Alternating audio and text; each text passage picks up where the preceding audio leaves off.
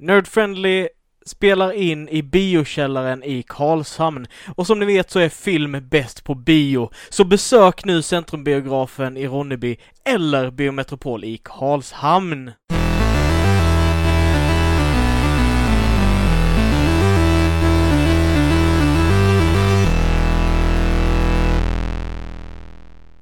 Hejsan allihopa och välkomna till detta avsnitt utav Nerd Friendly Podcast, podcasten där vi snackar spel, film, eh, allmänna nördigheter om allt möjligt, eh, smått gott, allt mellan himmel och jord som man kan nörda sig in i. Pop populärkultur som jag brukar säga. Ja, popkultur.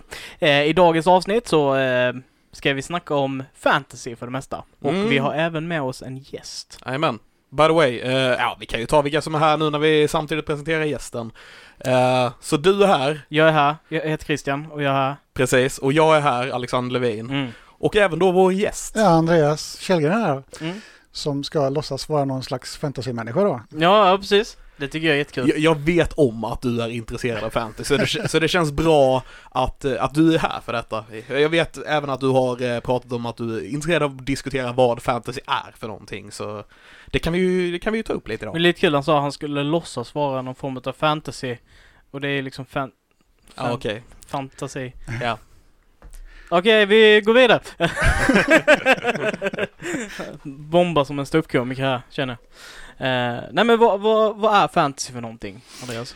Eh, jag känner väl för det första att fantasy är någonting individuellt. Eh, därför att fantasy som begrepp är ju vad är fantasi och sen så kan man ju då ställa det i kontrast med fiktion Ja. som är någonting som är påhittat förvisso men möjligt.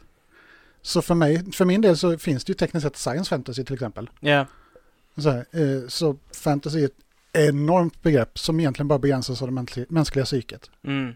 Ja, det, det är väldigt intressant. Jag vet att vi har diskuterat detta och fanbasen har diskuterat detta. Hela världen, okej inte hela världen, men väldigt många nördar har diskuterat just Star Wars. För det är typ en av de centrala eh, för just det här begreppet. Vissa kallar det för, eh, vad de kallar det själva för, eh, George Lucas, en såpopera, nej inte såpopera, en, en eh, space opera. Ja. Eh, och eh, eh, alltså science fantasy har jag också hört liksom i det begreppet så här. Och vissa tycker att det är science fiction. Eh, jag tycker att det är en, det är en mer en fantasyberättelse. Det är För- en, jag skulle säga det är en Ja, fantasyberättelse. alltså ska man titta på vad det är som gör en fantasy så har du bland annat det finns magi i Star Wars. Ja. Japp. Så ska man se det så så är det fantasy. Ja, det är liksom, man behöver inte dra längre än så. Nej. Sen teknologin i Star Wars är så fantastisk så att i många fall så borde det vara fantasy. Bara, bara en sån sak som en lightsaber Ja. skulle antagligen ta livet av ett mindre kvarter Mm. om man startar den Ja. på grund av hur, hur varm den är och så här. Mm. Har ni sett att eh, de har byggt ett uh, retractable lightsaber som funkar? Ja, bara typ häromdagen, jag har inte senaste sett dagarna. videon än men jag såg Hacksmith hade gjort den. Ja, ja, ja, precis. Jag har inte heller sett videon, men eh, alltså, jag, jag, jag bara känner det är så häftigt. Jag känner mig så nöjd över det. Ja, det är typ som eh, hela den här hoverboard-grejen. De sa nu, nu, vilket var det 2012? Nej? Nej, det var senare. Vilket år är den kommit tillbaka till? Ja, eh, till Back to the Future, ja. eh, 16 va? Eller 17? 2016. Så hade de skulle skapa hoverboards till, till det och sen kom hoverboardsen bara det att det var Inte En riktigt. Men, eh, planka med hjul. men, det här, men det här var ett, visst var det ett eh, plasmasvärd, var det inte det? Det är ett plasma, jag vet inte vad han har använt för form av gas eh, som han har plasmifierat. Men 4000 grader såg jag någonting om Ja, att han skulle komma upp i. Och, eh, mm. Ja, det är inte illa. det är det. det är ganska illa faktiskt. Speciellt om man håller i någonting i närheten av ansiktet till exempel så kan det vara Ja. väldigt illa. Men, men det är riktigt häftigt, eller hett liksom. Ja. Ehm, men ja, man har ju sett att de har byggt lite lightsabers på andra ställen med, men då har det ju varit att de har en eh, metallstång som de hitar upp liksom och sen så eh, delar de vattenmeloner och grejer med det för att det ska se ut som en lightsaber. Mm. Men nej, nu känner jag att nu är det liksom med plasma och då blir, känns det mer äkta på något vis. Mm. Det är inte precis som i, i, i liksom Star Wars-filmerna men det är det är något liknande. Tekniskt sett så är det ganska så exakt vad det är för det är tillbanagas som de hettar upp genom en kyberkristall. Eller rätt sagt de använder en kyberkristall för att generera en laser som hettar upp tillbanagas. Ja, okej. som, så kan sen, som sen de håller inne med ett elektromagnetiskt fält. Och kraften för att det inte ska vara varmt överallt. Oh, så, Så- så det var mer nördigt än vad jag äh, har sagt om Star Wars. Jag vill bara Ja, okej. Eh, jag, jag vill bara sitta här och må lite dåligt över detta. Men det, det är intressant. Det låter som typ novellnivå utav typ så här specificitet. Eller är det från rollspelen? Eh, Du nämnde tidigare spelet. Nej, det, det finns ju någonting som heter Wikipedia. Mm. Som då, eh, där mycket av all fanfiction och även utav de böckerna som eh, godkändes som, eh, Som canon Som efter can- Disney ja, tog över. Ja. ja, innan Disney. Ja. Jaha, men då är det De ju... som, de som inte är canon nu längre. Okej, Mm, ja. De som jag anser är äkta vara. ja, precis. Men, Eh, men rent tekniskt sett inte är det längre. Precis. Men där finns mycket material som eh, man har beskrivit. Så här, det här är processen bakom att skapa en, en eh, jonmotor till exempel. Det här är processen bakom att bygga en lightsaber och så här går det till och därför måste man ha kraften till det och sådana här saker. Eh, till exempel så kan du inte hitta rätt kristall om du inte är en jedi.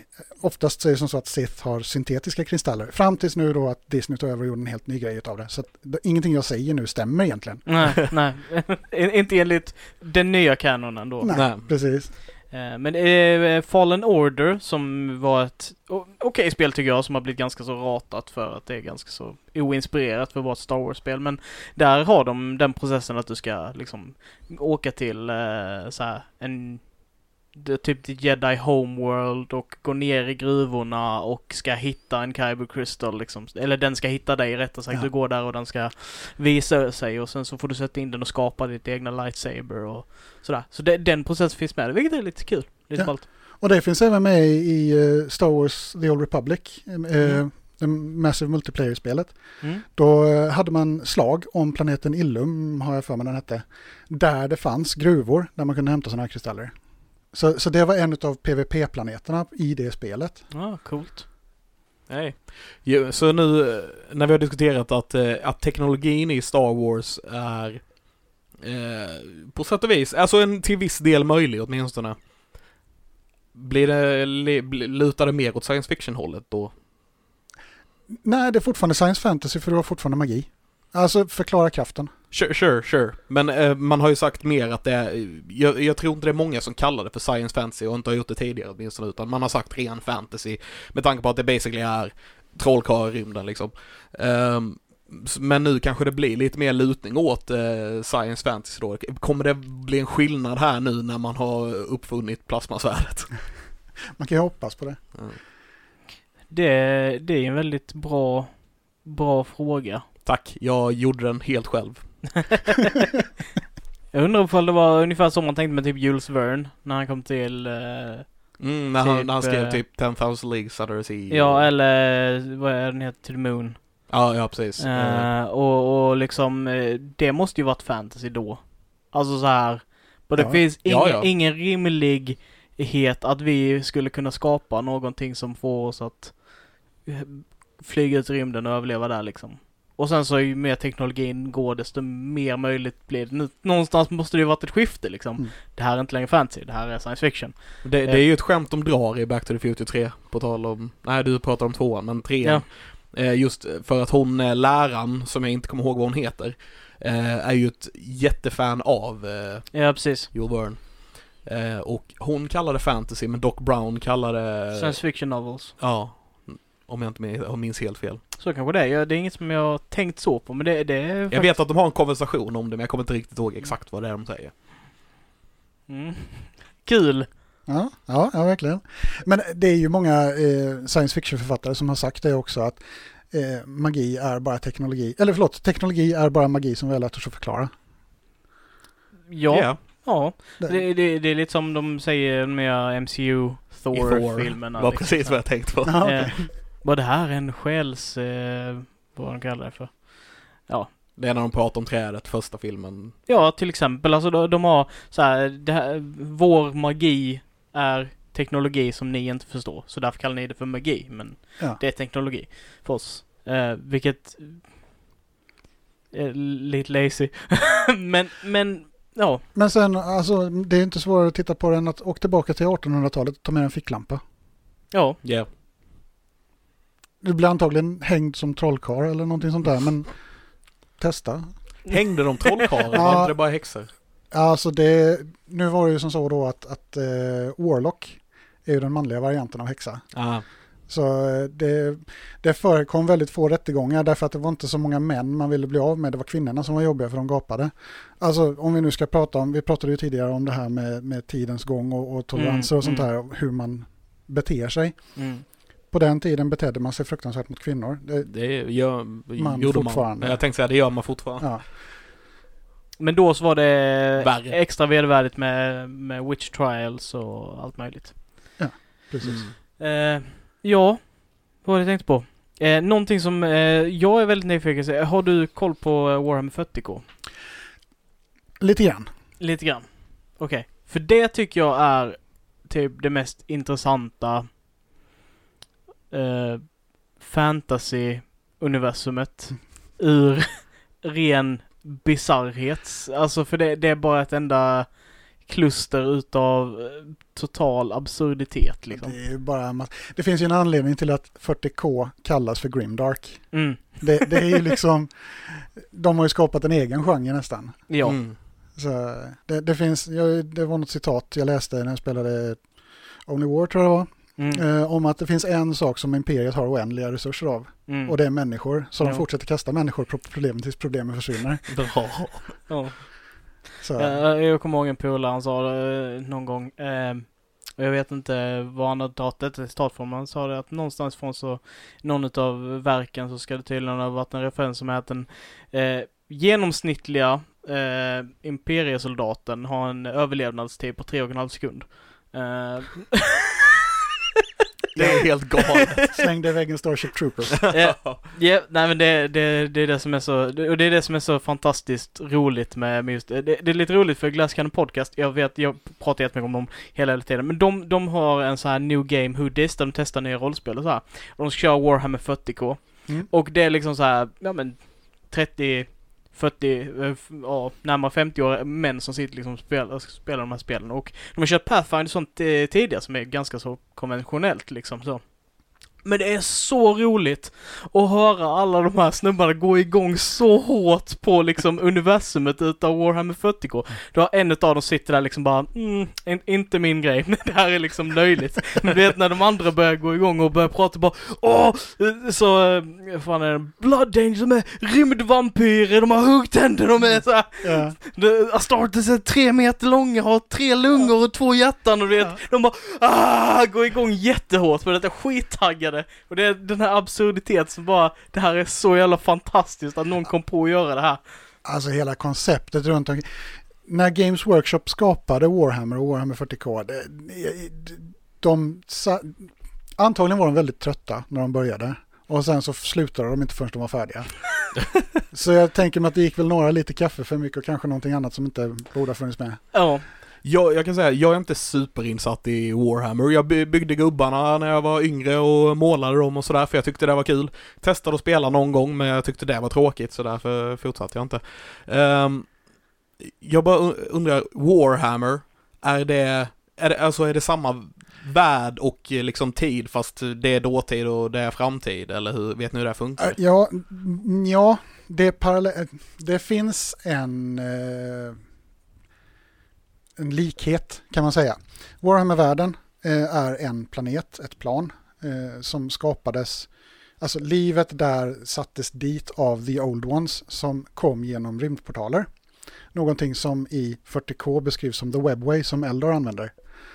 Eh, för att de tyckte inte om att resa genom det då som kallas för The Warp, där demonerna bor. Eller rätt sagt, där känslor skapar entiteter.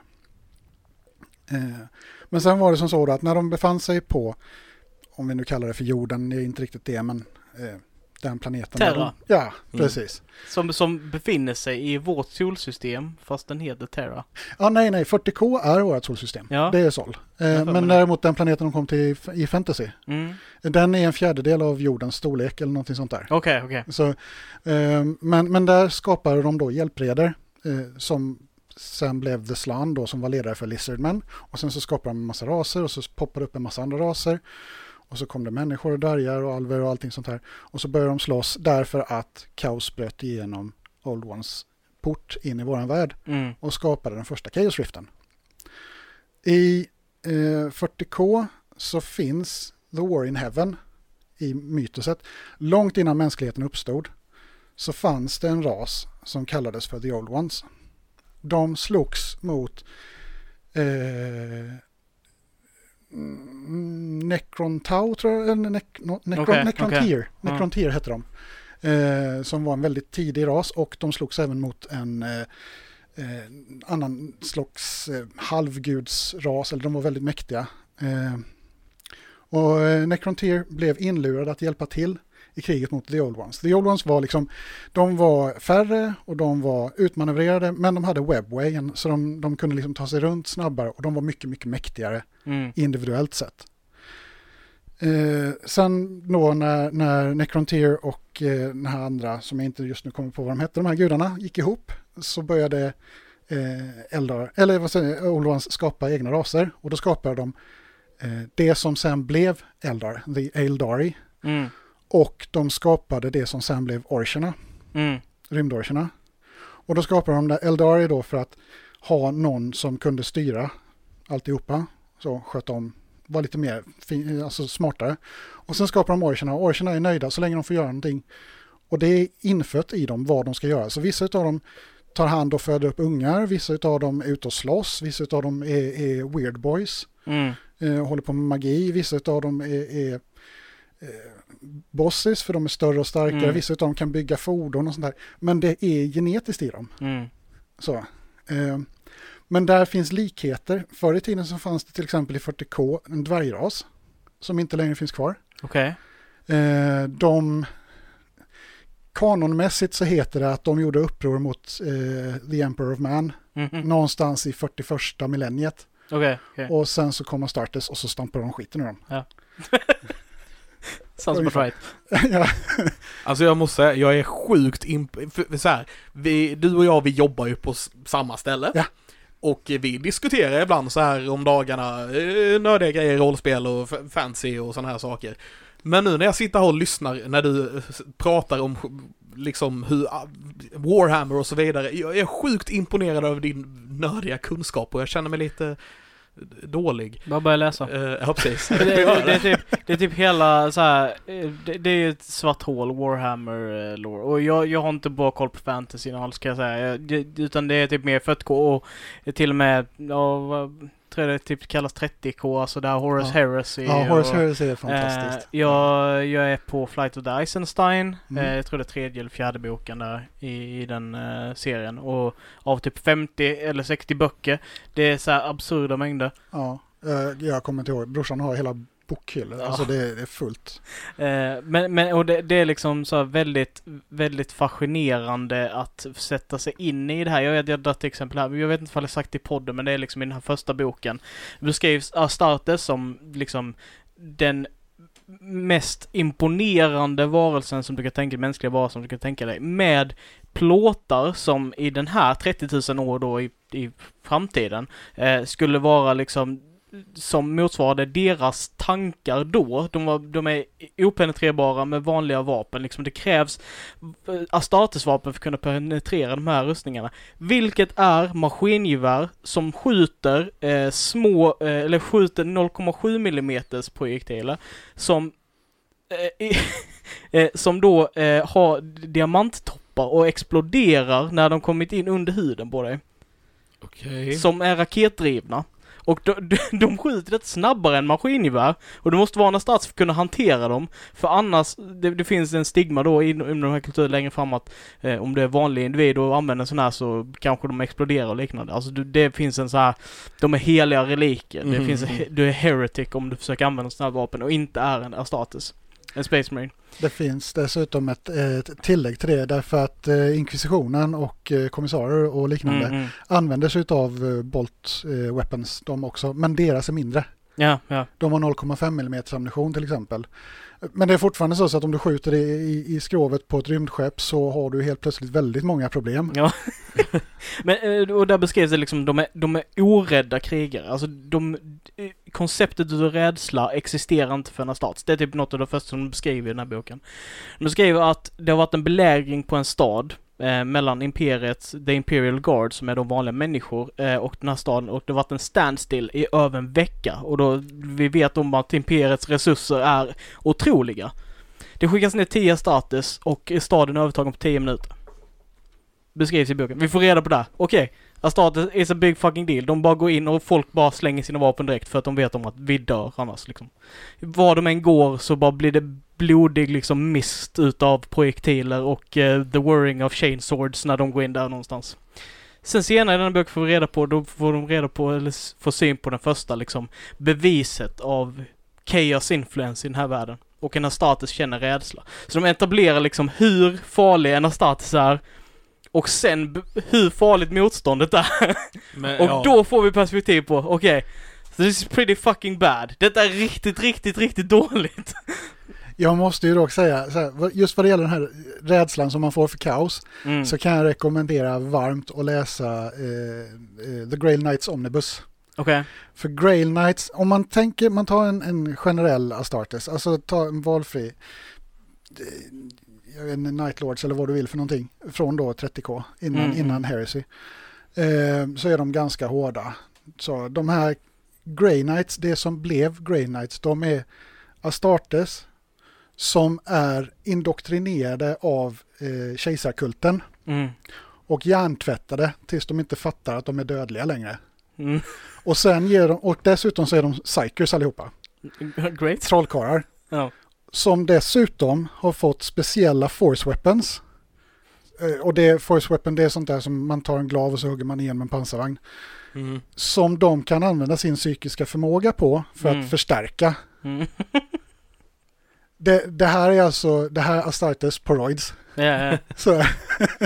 Men den, den är så, för där är också ett sånt här bra exempel på eh, när, när de här jättestora big bads kommer, vad har man för att stoppa dem? Ja, precis. Och då hade du Grey Knights. Då har man Grey Knights. Ja. ja det, det är jätteintressant. Det, det var, jag såg en video också på en snubbe som pratade om just det här. Eh, så här, folk vill alltid jämföra 40K med typ andra universum. Han säger det, det är så jävla svårt. För att om du tar The Poster Boy av till exempel Halo. Du har Master Chief. Han är the biggest badass i den här liksom. Bara, ja, han är genmanipulerad, han är sjukt stark. Han, han har inte en chans mot den här status. En status kan eh, slåss utan vila i typ en månad. Ta, eh, ensam i liksom... Eh, och du kan ta på sig legions utav fiender. Alltså så, som de jämför med en, en jedi warrior liksom så här. okej. Mm. Du har en jedi warrior mot en, eh, mot en eh, vanlig eh, space marine. Space marine bara springer runt jedin till han är trött. Sen när han är trött så blir han nedslagen. Eh, alltså det, det är så svårt liksom. Det, till, till och med the lightsabers är, ska vara liksom ineffectual om vi då jämför med lasern i då 40 mot rustningarna. Ja, därför att rustningarna är termoisolerade. Ja. De påverkas inte av hetta. För att det är ceramit som är en form av kiselblandning eller något sånt där i rustningen.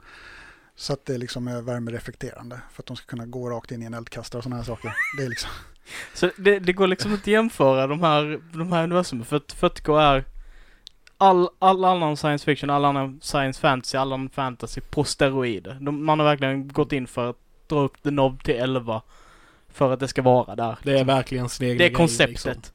Och nu är det som så då dessutom att vi har bara pratat om vanliga Space Marines. Mm. Ovanför vanliga Space Marines så kommer det, den nya påhittet nu då med Primaris Marines. Som är, de är lite bättre, lite större, lite starkare, har lite bättre utrustning och lite tjockare rustning. Ovanför dem sen så har vi primarkerna. Som kommer innan kejsaren kommer. Som är Mhm. då den allra största, men han sitter lite lätt fast i sin stol Ja. sen 10 000 år tillbaka. Det, det, det, det är ett sånt fascinerande koncept. Alltså Ja. det, det gör mig så himla lycklig att tänka på att någon bara lät sin kreativitet gå här. Och det här med orkerna. Typ att, som du säger, de är födda liksom till att göra en sak och de har liksom deras ork logic gör att saker och ting fungerar. De har liksom så här färgkoordinerade olika saker så eh, yellow, om du trycker på en yellow knapp så betyder det oftast att den går snabbare. Nej, Red Ones Go Faster. Ja, red goes faster, yellow means more darker, vilket betyder more firepower. Ja. Och det bara funkar för att de tror att det funkar. Typ, de Okej. har det. Det, och det bara funkar sig. för att de tror att det funkar. Det finns ett exempel i, jo vilken det var, jag kommer inte ihåg vilken bok det var jag läste. Eh, men det finns ett exempel om ett störtat rymdskepp på en planet som har en orkinvasion. Där, alltså det, det är ett vrak, ett fullständigt och totalt vrak. Mhm. Där det är en utav de här ingenjörerna som Morrison har då, som helt plötsligt bestämmer sig för att Nej, men vi måste bygga en pansarvagn utav det där. Så sen börjar han spika på lite saker, helst tagga saker. Mm.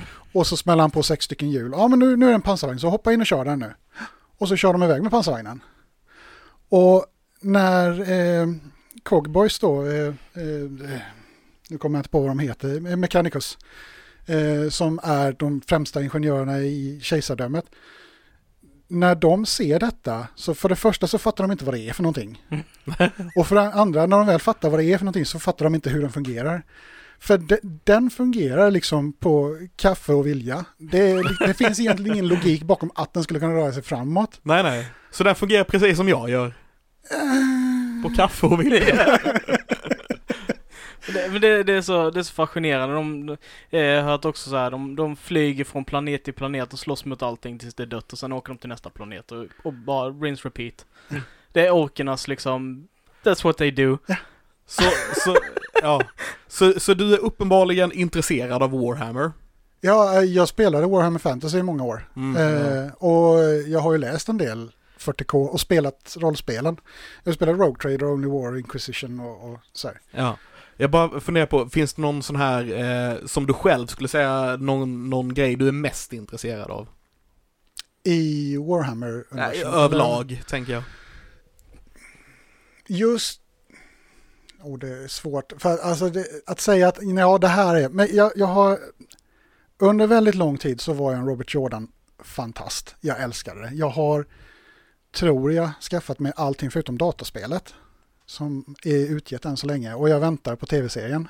Vad är, vad är det för något? Robert Jordan? Robert Jordan har skrivit en eh, serie. Han avled tyvärr innan han, han skrev färdigt den. Så den är färdigskriven av en författare som heter Brandon Sanderson. Han skrev The Wheel of Time. Ah, okej. Ja. Just det. Som du har med dig lite exempel på. Ja, jag tog med mig en, eh, vad ska man säga, en, en eh, beskrivning av världen. Okej. Och lite historia och sånt. Även då långt innan böckerna utspelar sig. Och sen tog jag även med mig det rollspelet som kom i början på 2000-talet. Mm, mm. 2001 då. 2001, ja. så, så en siffra bara jag, jag bara kunde, vet man så att vi kollar upp innan eller så. Vä väldigt imponerande Levin. Eh, Tack, tack. Ehm, Visste inte att du var sån nörd på det. ah, du vet. Kan allting. Eh, men jag är faktiskt inte jätteinsatt i Wheel of Time heller. Ehm, Kan, kan du inte beskriva lite vad, vad, är det som utmärker just Wheel of Precis. Time? Liksom? För det första så är världen eh, stor men detaljerad. Man, man rör sig runt en del av världen hela tiden. Sen är det det, jag är svag för stora persongallerier. Och det här är en serie på över 10 000 sidor. Med, jag vet inte hur många bikaraktärer som beskrivs. Alltså där man får en känsla för karaktärer som är med i en bok.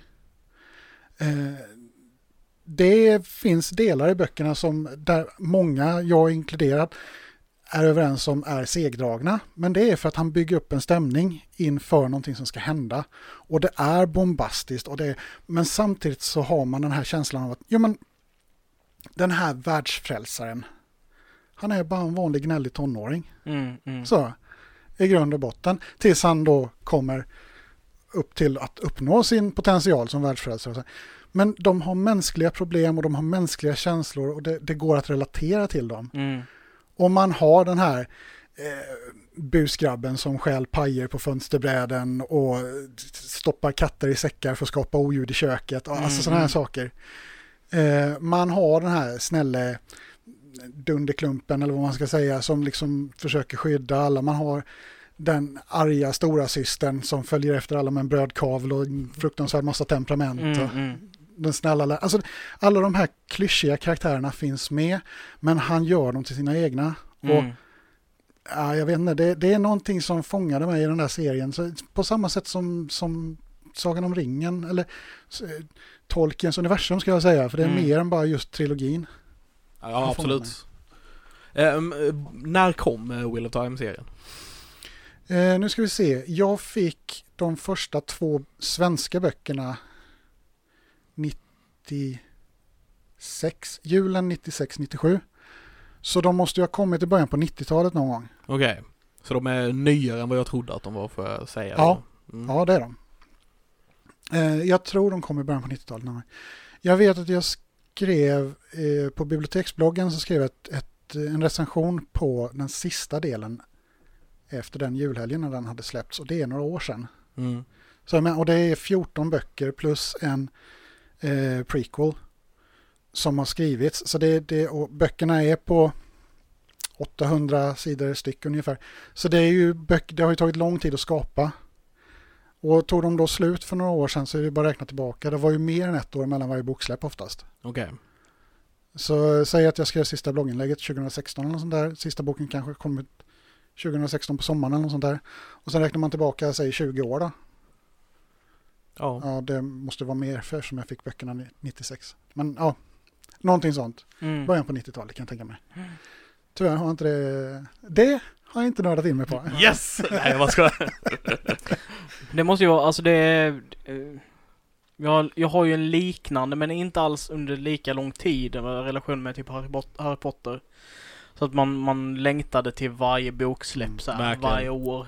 Jag hade som med Vargbröder också, som var en bokserie. sen jag Michel var ung. Pavers. Ja, precis. Eh, som jag tyckte var fantastisk när jag var yngre. Jag vet inte hur bra de håller sig idag, men jag älskade att läsa dem när jag var yngre i alla fall, kan jag säga. De var... De satte mig in i den här världen som var så fantastisk på något sätt.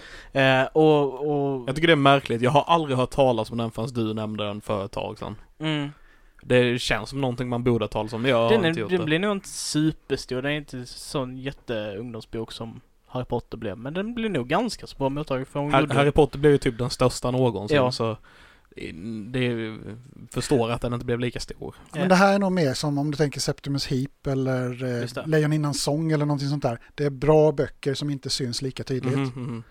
De fick inte lika mycket plats helt enkelt. Nej. Nej. Mm, ja, det är som, eh, jag vet inte hur bra eh, Eragon och dem nu, men det har folk ändå hört talas om. Fast de kanske har hört talas om den på grund av den skitkassa filmen. Jag tänkte men, säga det. eh, men böckerna där var också samma sak, jag bara älskade de böckerna. Det var Men någonting med dem. fick inte de lite publicitet också? För författaren var väl typ 15 tror jag, Ja, jag tänkte säga 16 16, någonting men där någonstans när han skrev dem, så att han var ung och det, det gav lite publicitet på grund av det om jag inte helt fel också. Jag kan säga som så, jag har inte läst dem. Okej, men jag Därför att jag gjorde ett misstag där vi såg filmen först och tänkte det där kommer jag aldrig läsa. Nej, nej. Och jag, för, jag förstår det helt och hållet liksom. Det var innan jag eh, brydde mig om film på det sätt som jag gör idag. Innan jag hade så här typ, eh, du vet, kritiskt tänkande om film som jag har idag. Så tyckte jag att den filmen var det värsta jag hade sett liksom. och mycket utav det berodde ju på min kärlek till boken såklart. Eh, men ja, den, eh, den filmen, eh, eh, nej. Den tycker vi inte om. jag menar, jag hatar inte den men jag tycker inte om den. Alltså så här, så, som någon som inte har läst böckerna så kan jag säga att jag tyckte filmen var dålig. Ja. Men, men det är inte någonting jag avskyr. Nej Så- precis, det är lite Eh, samma sak här. Jag hatar den. Nej, men jag, jag har en sån där anekdot. Eh, min lillebror så här, som man kommer att skrika på mig för att jag drar upp antagligen. Men eh, när vi var små så gick eh, eh, BBCs produktion av Narnia Ah, på det. tv. Ja, den gamla klassiska fina engelska så. Och jag läste ju Narnia. Mm. Jag älskade ju den. Jag hittade den i tioårsåldern något sånt där. Jag slukade ju varenda bok. Mm. Älskade Lewis böcker. Gör fortfarande idag. Men sen eh, när de släppte filmerna så går han och hans dåvarande flickvän på bio för de ska se den här. Så det är de två och sen är det 40 barnfamiljer Ja. som sitter i biosalongen och så väntar de och så släcks allting ner och sen så går musiken igång varpå min lillebror ställer sig upp. Det är fel musik! Högt och ljudligt i biosalongen. Och hans stackars flickvän försöker sjunka ner mellan popcornsmulorna och alla vuxnas ansikten i hela biografen bara snurrar runt. Det har en väldig inverkan på hur man först har upplevt någonting. Ja, ja. Väldigt, väldigt mycket. Sen gillar jag inte de filmerna, men det är en helt annan sak. Jag är Ja. faktiskt inte något jättefan heller. Men jag vet att det är många som har dem som en stor grej av någon anledning.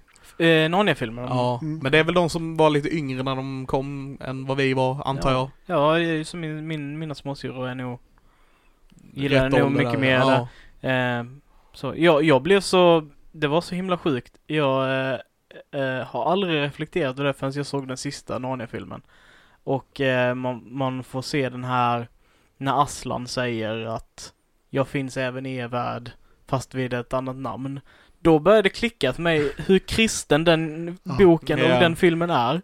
Och det var då jag bara Nej, det här är inte fantasy, det här är en kristen analogi. Hela denna Ja, filmen visst, är en visst. kristen analogi. Det för mig bara var så himla mindblowing. Man har gått där liksom i, sett alla de här filmerna sen bara, vad i helvete? men- Jag såg inte detta komma.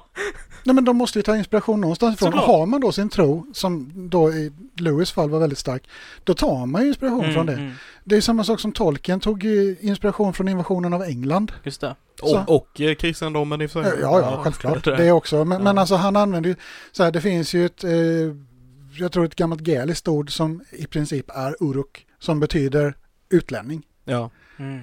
Främling tror jag det Ja, så kanske det är till och med. ja. Men som han liksom bara, ja men det tar vi in i svartiskan, så, så kan man använda det för att beskriva orcherna. Mm. Så, ja, ja.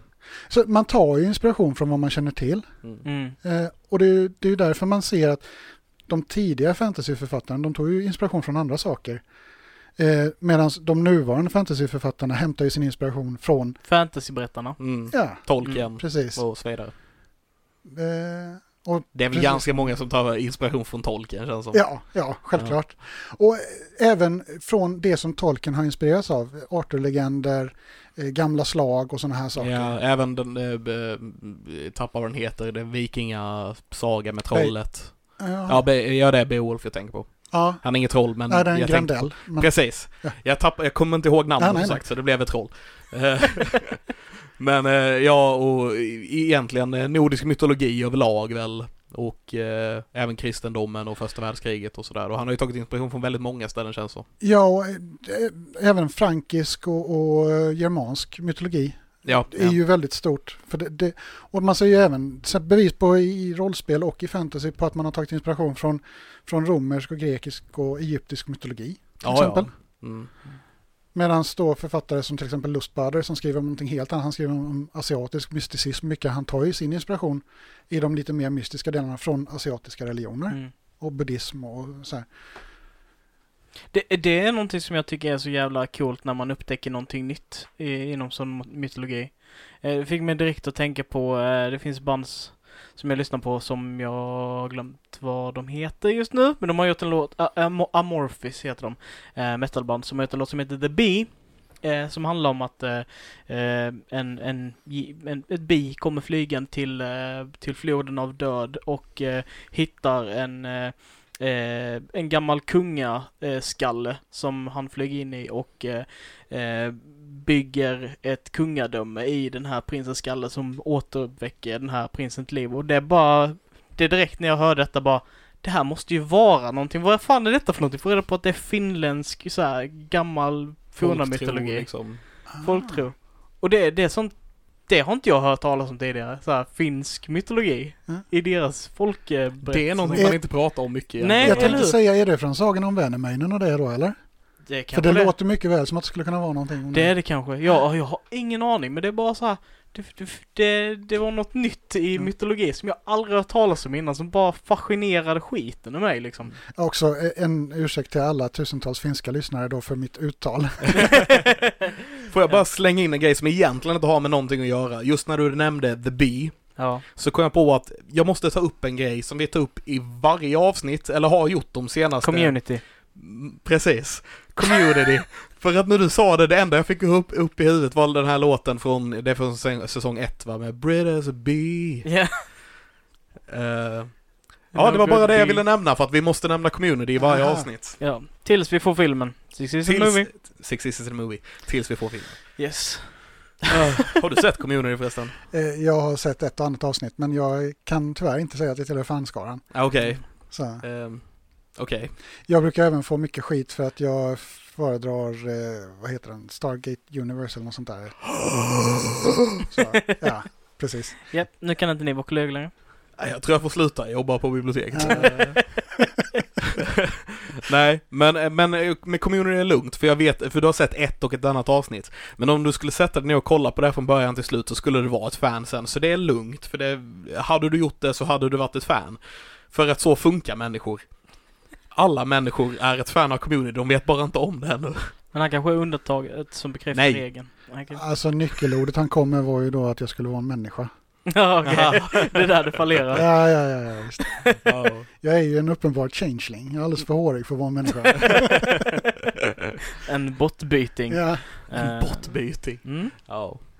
Det, Jag fick mig att tänka på ord. uh, D&D Haglore. Eh, men eh, en helt annan sak. Eh, eh, vad var det jag tänkte på? Jo, vi var inne på tolken och så. Mm. Och det, det är också en sån sak som, som, som jag tycker är sjukt fascinerande just med det lär ju vara flera genrer som detta är, fungerar med. Det är som till exempel i den här Dagon som jag nämnde innan från H.P. Lovecraft så refererar han till Poe eh, i sin i, i den liksom som, Mm. som en skräckförfattare liksom.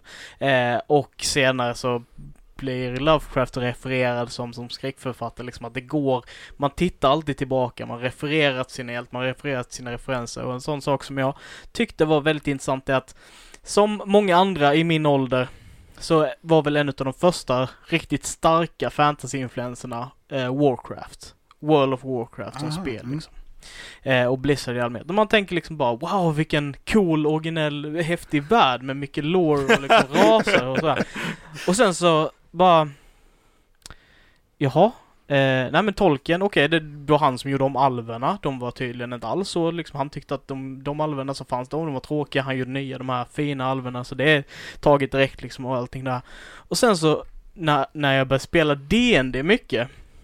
Då kom man till insikt att typ alla spells, all magi i hela, i hela World of Warcraft bara är direkt taget från, från D&D spelboxen. Ja, ja. Men vänta, vänta. Trodde du att War...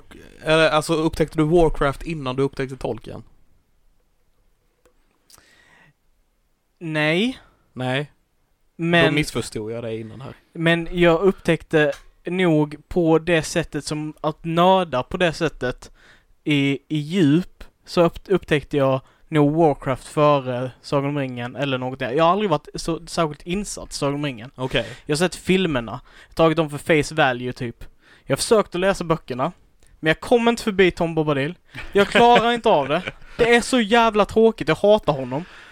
Tom Bombadil är en, en nyckelperson i och för sig på sitt sätt i Ja, handlingen. Jag, så... jag, har- jag har hört om detta, men Ja. fy fan vad det segmentet av boken bara är... Ja. Jag, jag kommer inte förbi det. Men släpp det. Eh, läs Hurens barn istället. Okej.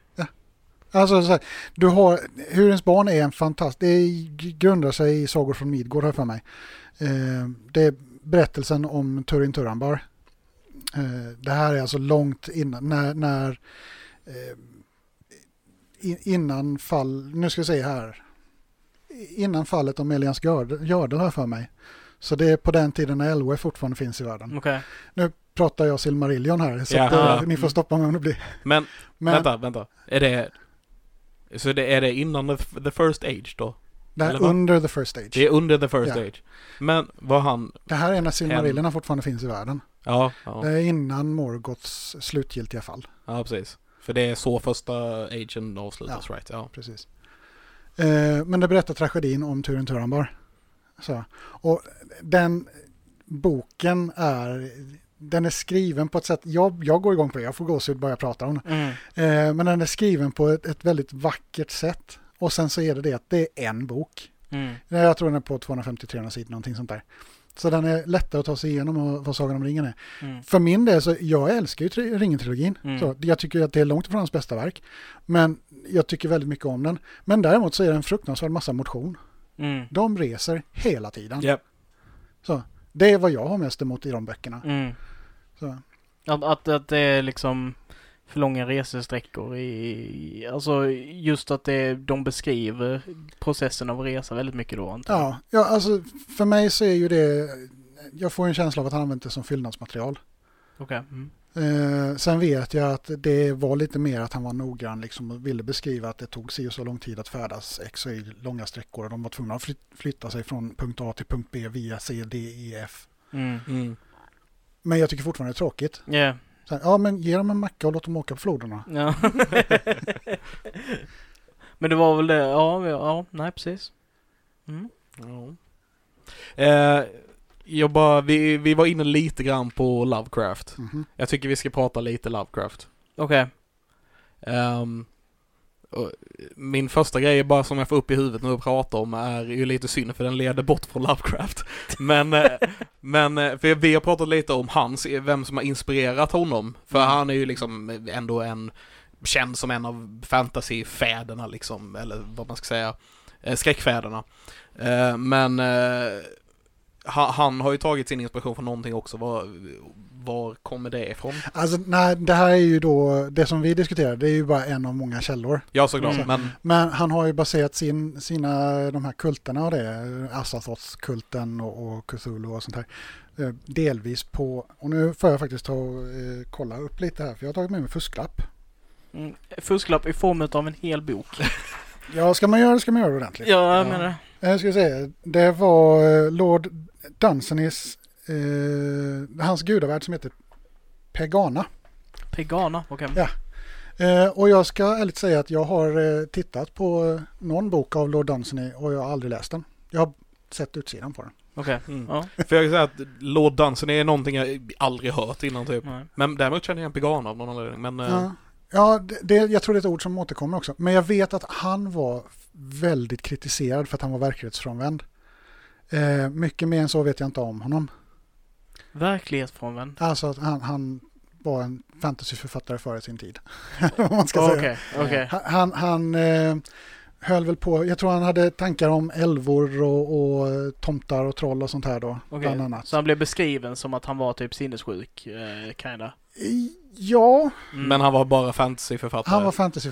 Jag har det är väl, det är väl han- lite synonymt i och för sig kanske. Jag har för mig att bok, en bok där heter Älvkungens dotter eller någonting sånt där. Jag Känner igen inte, det ja, med faktiskt när Ja. du säger det. Ja. Jag ska inte svära på att det är den exakta titeln, men jag har något sånt här minne av för att jag har för mig att det är den boken jag tittat på nämligen.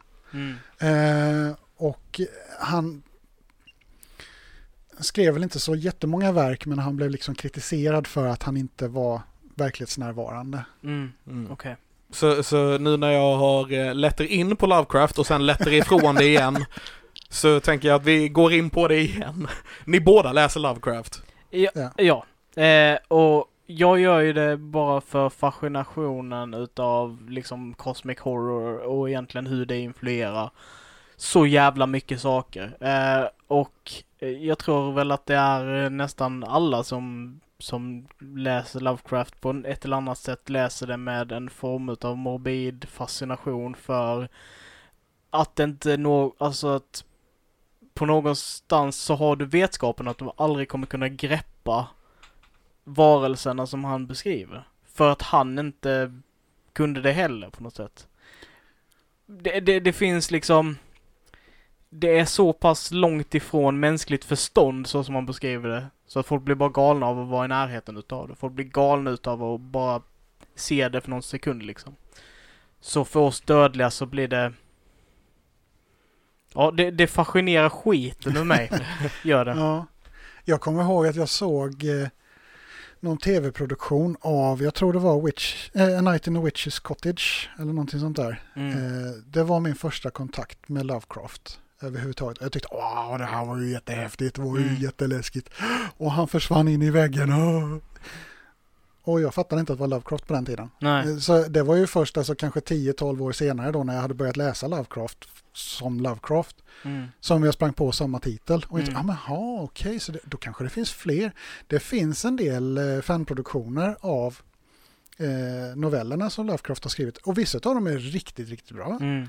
Jag tänkte precis säga, finns det några bra adaptioner eh, av, från, av hans verk? Ja. Det- Där är någon med, med ehm, eh, ja, jag kommer inte ihåg, vi skulle haft Carro här, för hon kan nog alla, alla titlarna kan jag tänka mig. Mm. Hon är bra mycket bättre på Som vi har haft som jag gäst i den här podden, för, Ja. bara förresten. Mm. Det har jag också hört talas om. När vi Mm. var på biblioteket spelade in så var hon gäst där. Eh, nej, men det, det är någonting om en, en eh, individ som målar galenskap. Och han gör det för att hålla de här demonerna, de yttre väsenen, utanför. Så målar han in dem i målningar. Mm. Och den, eh, som jag tyvärr inte kommer ihåg vad den hette, den var bra. Den kommer jag ihåg, den, den var riktigt så här hög tag i mig. Eh, men det var ju det att jag kom in fem minuter in igen, så jag såg aldrig titel, eh, Just det. bilden eller vad man ska säga. Ja. Mm. Eh, nej men det, det, jag upptäckte Lovecraft genom eh, att jag har sett eh, så mycket andra verk. Alltså eh, som, som där, där verken går mer och mer åt Cosmic Horror egentligen. Mm. Och eh, man skapar en fascination för just Cthulhu. Bara, wow, vilket coolt eh, stort bläckfiskmonster med vingar liksom. Eh, och sen så när man börjar läsa det och man börjar förstå vad han har influerat för någonting så ser man det i allt efter det. Det är liksom så här. Eh, Du kan inte kolla, ja men Str- Stranger Things, eh, Mm. typ allting med, vad heter han? Författaren. Eh, eh, eh, djur- Djurkyrkogården. Eh, Stephen King. King. Stephen King. Allt Ja. med Stephen King Ja. typ så har, har en släng utav Cosmic Horror i sig. Alltså det, Howard. Eh, du, Mm. alltså, du har, det, det finns ju överallt. ja. Och, och bara en sån sak, har, har ni läst om Nya Lasertep? Nej. Eh, okej. det, det är han som håller nycklarna. Eh, han håller nycklarna till, till eh, den sovade galningen. Alltså altätaren. Mm. Som jag inte kommer ihåg om det är Asathos eller om det är Jogsathos. Men eh, i alla fall, vi Mm. låter det vara osagt. Det är förintaren av verkligheten. Skulle han vakna så äter han upp allt och sen är det Mm. liksom bara slut. Nya Lasertep har makten att förgöra allt. Men han tycker det är så roligt att leka med människor och förstöra deras psyken så han låter bli. och det gör att man, jag ser honom i Slenderman, man ser Ja. honom i Half-Life när man spelar det, den här, eh, det, vad han nu heter, den tysta killen som springer omkring, G-Man heter han? Ja. Eh, man, man ser honom överallt där det finns en sån här plågande som egentligen inte har någon riktig orsak till att plåga folk, men Mm. som gör det ändå och som är så fruktansvärt långt över ens egen nivå, Mm. eller eh, protagonistens egen nivå. Mm. Där finns, det, det är nya Last Det är så jävla kul att du säger det. Bara för att ett specifikt till eh, är ju, alltså där de har gjort, okej. Spoilers, har du kollat på Supernatural? Eh, ja, jag tror inte det. Har du intresse av det? Mm, Ja, jag tror inte det. Okej, eh, eh, säsong 15. Eh, 14. Så, ja, 15? 15 är den sista. Så 14. Mhm. Eh, I alla fall, där, där är det liksom så här, det börjar med att de bara slåss mot små monster, Wendigos och så här, som är jättefarliga då, tills att det blir kosmisk krigsföring mellan demoner och änglar till att de förgör alla demoner, eller de lyckas skicka tillbaka alla demonerna. Nästan alla änglar har dött ut och eh, Gud kommer och hänger med dem lite, liksom kompis med dem och, och ja, sen försvinner han iväg igen och sen i säsong 14 avslutningen där så får man reda på att Eh, för Gud är en, eh, han beskriver sig själv som en writer. Han är ju då en, en, ja, ja, en författare helt enkelt. Och hans berättelse är centrerad kring då protagonisterna I, utav den här i serien. Mm. Och det visar sig då liksom att han skapar drama för dem, han plågar dem, han leker med dem för att han får underhållning för det. Så det är precis det som du precis säger nu. Och jag bara fick upp det i huvudet direkt och bara Son of a bitch! men det är jätteintressant, för jag tyckte att det var en jättekul plot twist, men då har man liksom dragit så långt att den här plågoanden är bokstavligt talat nu gud i det här universumet. Alltså, han är tekniskt sett en gud. Han är en Ja. av de tre mäktigaste varelserna i Lovecrafts Mm. eh, mytos. Mm, Så absolut. ja. Men det är intressant hur mycket det är i andra verk. Eh, jag, det är så jag upptäckte Lovecraft så sätt. Jag har bara hört talas om han eller fått eh, sett filmer eller något liknande där de har pratat om han i mer eller mindre hela mitt liv. Kanske inte när jag var jätteliten för då pratade man inte så mycket om Lovecraft. Men alltså senare. Och jag har liksom bara, ja okej, så det var en skräckförfattare typ fram tills man började, jag tror att när jag började intressera mig för Lovecraft på en lite högre nivå än vad jag har gjort tidigare var när jag började spela, eh, inte Eldritch Horror utan Arkham Horror. Arkham Horror. ja. Och bara, det är ett brädspel liksom, men då får man lite mer, alltså man får lite lore och sånt i det, vilket gör att jag har velat läsa på för att man blir intresserad av det genom det. Men just att man hade ändå ganska bra koll på vem Lovecraft var och man hade koll på Cthulhu och hela den här biten innan, bara med tanke på hur mycket han nämns i andra verk. Mm. Och ännu mer nu för tiden. Än, I alla fall när jag var barn. För att nu för tiden så har man det. Eh, South Park och Simpsons och alla de här har ju gjort en grej av Cthulhu. Så. Ja, Rick and Morty också. I, Ja, i introt liksom kommer han flygande efter Ja, dem. Och, precis. Men han är bara med i introt. ja. Ja. Eller något liknande åtminstone. Ja, men, men alltså han finns ju med i, i populärkulturen. Mm. Ja, och det gör ju verkligen. att Cthulhu introduceras och till slut så är någon nyfiken nog att kolla upp, ja men var kommer Cthulhu ifrån egentligen? Mm. Så. Är han bara någonting som de här Parker och vad, vad heter den andra? Jag, Eh, jag minns inte. ja, South Park. South Park-skaparna, ja, precis. Trey och Trey Parker Trey och Park. Det, någonting det är en person precis. Och någonting. Vi tycker väldigt mycket om dem båda två. Mm. Eh, Det är inte alls så att vi tycker bättre om den ena än den andra. men, men är de, eh, för det är ju liksom Cartman och Cthulhu är ju liksom grejen där i ett par avsnitt. Så där Cartman och Cthulhu är bästa kompisar därför att de vill förstöra världen. båda två. Det är avsnitt jag inte har sett Det faktiskt. Vänta, till är, den är det när de blir superhjältar? Ja, precis. just det.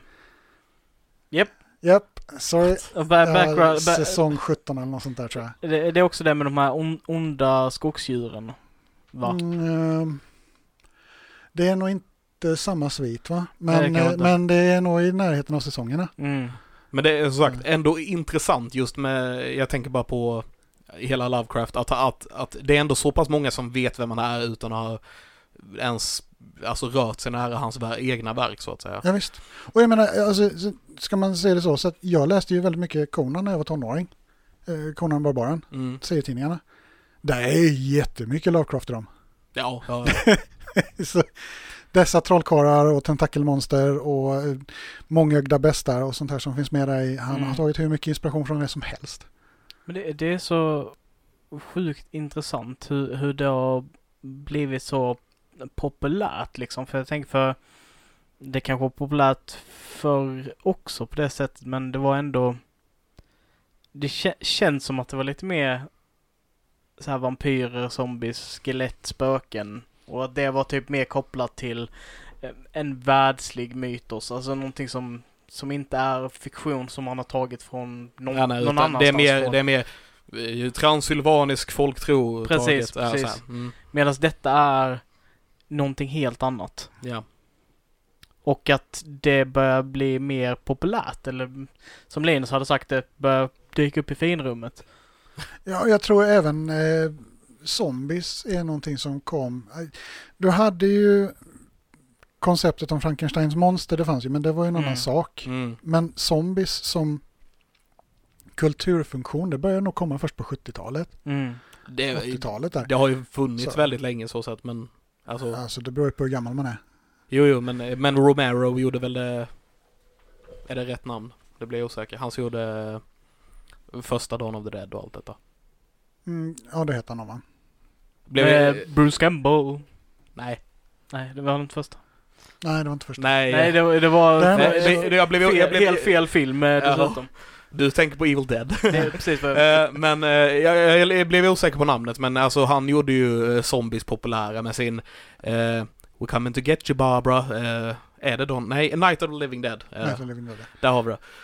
Eh, nu börjar jag komma tillbaks i hjärnan, känner jag igen. Men f- så där gjorde de det populärt i, mer i, i, i världen. Men alltså zombies har ju varit en grej typ i religioner och Ja, sånt ja. hur länge som helst. Ja, absolut. Och alltså konceptet som skräckexempel, alltså, nu vill jag inte trampa några religioner på tårna, men återuppstådda döda har ju förekommit i må- ganska många religioner. Mm. Sen inte nödvändigtvis så att de har kommit tillbaka som zombies, det är ju mer en... Eh, Jag tänker på de här i- med dockorna och alltihopa. Eh, ja, du tänker på det som i populärt tungomål kallas för voodoo. Det är ganska många olika... Hoodoo, Ja, Haitian ja precis. Stuff, det är ju afrikanska stamreligioner från början som har tagits med över med slavarna som sen då har populär mytosifierats. Jag vet inte om det är ett ord, men nu är det det. Nu är det det. Det är lugnt, vi uppfinner många nya ord i den här podden. Ja, Om man går tillbaka och lyssnar från början så tror jag vi är uppe, vi måste vara uppe i en 50 ord eller vid något vid det här laget. Ja, och jag minns inte ett enda av dem. Nej, inte jag heller, men eh, ändå. Ja. Eh, jag bara funderar på, nu har vi snackat eh, mycket, det har varit mycket fantasy, vi har gått in, gjort ganska mycket djupdykningar på typ Warhammer och liknande. Eh, jag funderar på om vi ska gå in på ett segment som vi har haft sen start, tror jag egentligen. Mm. Eh, kan vara så. på vad har vi nördat sen sist? Just det. Vad har vi nördat sist? Vill du börja Andreas? Vad har du nördat de senaste två veckorna? Vad är det som har varit det primära? Och sekundära om du vill det. Ja, eh, jag har exempelvis så har jag tittat en del på eh, tv-serier. Det har blivit lite Lovecraft Country till exempel. Mm, mm. Yay. Sen har det även blivit ganska mycket Conan Exiles, Isle of Sipta. Okej, De har släppt eh, Early Access på en ny expansion till. okej. Mm. Och det är ett survival-spel som utspelar sig i Conan-världen. Så där är ju mycket mytos, Mm. Sword and Sorcery. Mm. Mm. Så. Och sen har jag även, börjat läsa lite Lovecraft igen. Härligt. Ja. Jag, kommer, jag kommer ihåg när du eh, bara gick förbi mitt kontor med den boken och jag har, du ser ut som, du ser ut som en eh, femåring på julafton. Den har ju kommit in igen. ja, Eh, roligt. ja, nej. Eh, Jag har sett att de har släppt några Conan-spel och sådär men det har aldrig intresse- intresserat mig. Jag tror det har att göra med att jag inte har läst några se- serietidningar med nej, nej, sådär, vi, liksom. vår, jag känner, jag har inte heller läst någonting. Vår referens till Conan Barbaren är väl eh, Uh, Arnold Schwarzenegger liksom. Get to the bone chopper! Möjligtvis för vissa Jason Momoa. Men, eh, men i- det, det är Arnold Schwarzenegger för oss. Liksom. Ja, det, ja det, det kan jag väl säga också. Det är min första koppling till honom också. Jag visste nog inte att det var serietidningen fram till du precis nämnde. Det är Så, till eh, och med en bok från början här för mig som sen blev serietidningar. Åh fan. Mm. Eller om det var parallellt, jag kommer inte ihåg. Undrar ifall det är så det kommer bli om 20 år när eh, kidsen bara, ja men Spindelmannen. Han, eh, de gör ett jävla spel på honom här nu. Så här, sen så bara, ja, men det var serietidning. Man bara, va? Fan sjukt. Serietidning, uh. Va? Läste ni papper? Ja precis. Så här, just nu känns det ganska skumt med tanke på att alla vet om det så sätt att Ja. det är en comic book character. Men ja, tänk om det är så. Ja. Wow. Så som det gått för DC nu, tänk det är Batman. Ja, alltså, så, inte för att vara den som är sån, men Sabrina tonårshäxan började i Archie Comics. Ja, men det visste Mm. jag. Det, det Ja, ja, jag men alltså- det, Hur många har koll på det? Ja, det är sant. Det vet jag inte. Nej. In, inte jag tills den nya Sabrina eh, Serien eller? serien kom. Ja, okej. Mm. Eh, för då refererade de till Riverdale och sa att Riverdale var eh, också en serie och så fick jag reda på att det också var en del av det där Archie Comics. Ja. Eh, och eh, ja, nej, det, det är intressant. Det är kul hur sånt bara eh, lever sitt egna lilla liv. Det vi har diskuterat det långt och länge om typ MCU också. Att, att det är en passionerad människa som gör någon grej och sen så bara Folk får feeling, folk får passion och sen så får de massa pengar för det genererar mycket pengar och sen så kan man göra fantastiska saker med det. Mm. Eh, Ma- Marvel var väl mer i och för sig så här att vi, vi säljer de här tidningarna bara, ja ah, men det går inte så bra längre, vi försöker med det här istället. Och sen nu kommer andra världskriget så då gör vi Captain America-grej. Det, kände, det känns som mer pengar eh, involverade, eller mer pengar. Eh, De var intresserade av pengar helt enkelt, är vad jag försöker säga. Fast vilka var det som låg bakom eh, produktionspengarna för Sagan om ringen-trilogin? New Line Cinema? Ja, det var det ja. ja. Ja. De hade, det finns ju något så här berömt där de, när de kommer ut efter att ha diskuterat med Peter Jackson i ett litet kyffe bakom typ två flyttkartonger på Wignut Productions så Mm. kommer de ut från kontoret och så säger gav vi just den här mannen tre miljarder? Lå- Låter lite som det här, eh, inte riktigt, men lite som det här med J.R.R. Martin och när han levererade rättigheterna till att ska göra en serie på Game of Thrones. Mm. Eh, två helt totalt oprövade, liksom, Ja, de Eh, hade jobbat på någonting innan typ lite grann bara sådär. ja. Och eftersom de kom till honom och var passionerade, han liksom Ja. bara sure, gör grejen. Och till, de hade svaret på vem Jon Snows mamma var. Enligt han själv i en intervju så är det Alltså han eh, pratade med dem och de var väldigt taggade och de verkade ha koll på vad de kunde men han ville inte ge dem rättigheterna för om de inte svarade rätt på vem Jon Snows mamma var. Tydligen. Okej? Och Där det, ser man. det gjorde de ju uppenbarligen. Så. Ja. Ja. Eh, eh, har du någonting mer sen sist? ja, alltså nördat. Jag har byggt om lite Magic-lekar. Det är väl ganska nördigt? Ja, Det det är är, väldigt ganska nördigt. Det är ganska nördigt. Spelar du Magic? Eh, ja, ja. jo vänta det visste jag redan. Ni har ju Magic-träffar. Jag var ju faktiskt på väg att bli domare ett tag. Ja, Så, så det visste jag redan. Jag bara låtsades bli förvånad en sekund. ja, Ja. for the show. Men ni, ni har någon förening grejer ni spelar och så ja, också? Eller? den är ju inte aktiv längre. Okej. Det är Ja. några år sedan den la ner. Ehm, och jag själv har inte varit aktiv på den scenen. Jag spelar någonting som kallas för EDH eller Commander nu för tiden. Som är en väldigt eh, slapp form av Magic. Det, det är köksbords Magic med kompisar och kaffe ungefär. Jaha. Ja, men det låter som eh, lite, jag vill inte vara sån, men det låter som en lite trevligare version av Magic. Ja, eh, tä- tävlingsbit, alltså allting runt att skapa event och sånt här, det tar bort lite av glädjen i Magic. För att det blir, helt plötsligt så blir det en prestationssport. Det behöver ha den här lätta glädjen för min del för att jag ska hålla mig intresserad. Mm. Jag, jag har alltid för övrigt tyckt att det är fruktansvärt jävla weird att man väljer att göra så random påverkade spel till kompetitiva i den utsträckningen som man har gjort kortspel. Det för mig är så bisarrt. Alltså Magic kanske är annorlunda med typ Hearthstone som är typ en av de största spelarna på den biten där hela proffsscenen typ lagt av på grund av att alla spelar samma lekar. Mm. Och det är bara baserat på tur, vem som drar vilket kort först. Och det är så meningslöst.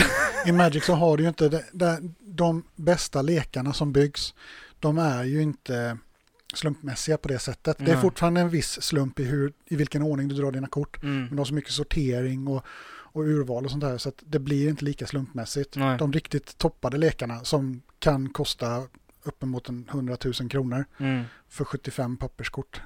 Yeah. De är inte så slumpmässiga. Mm.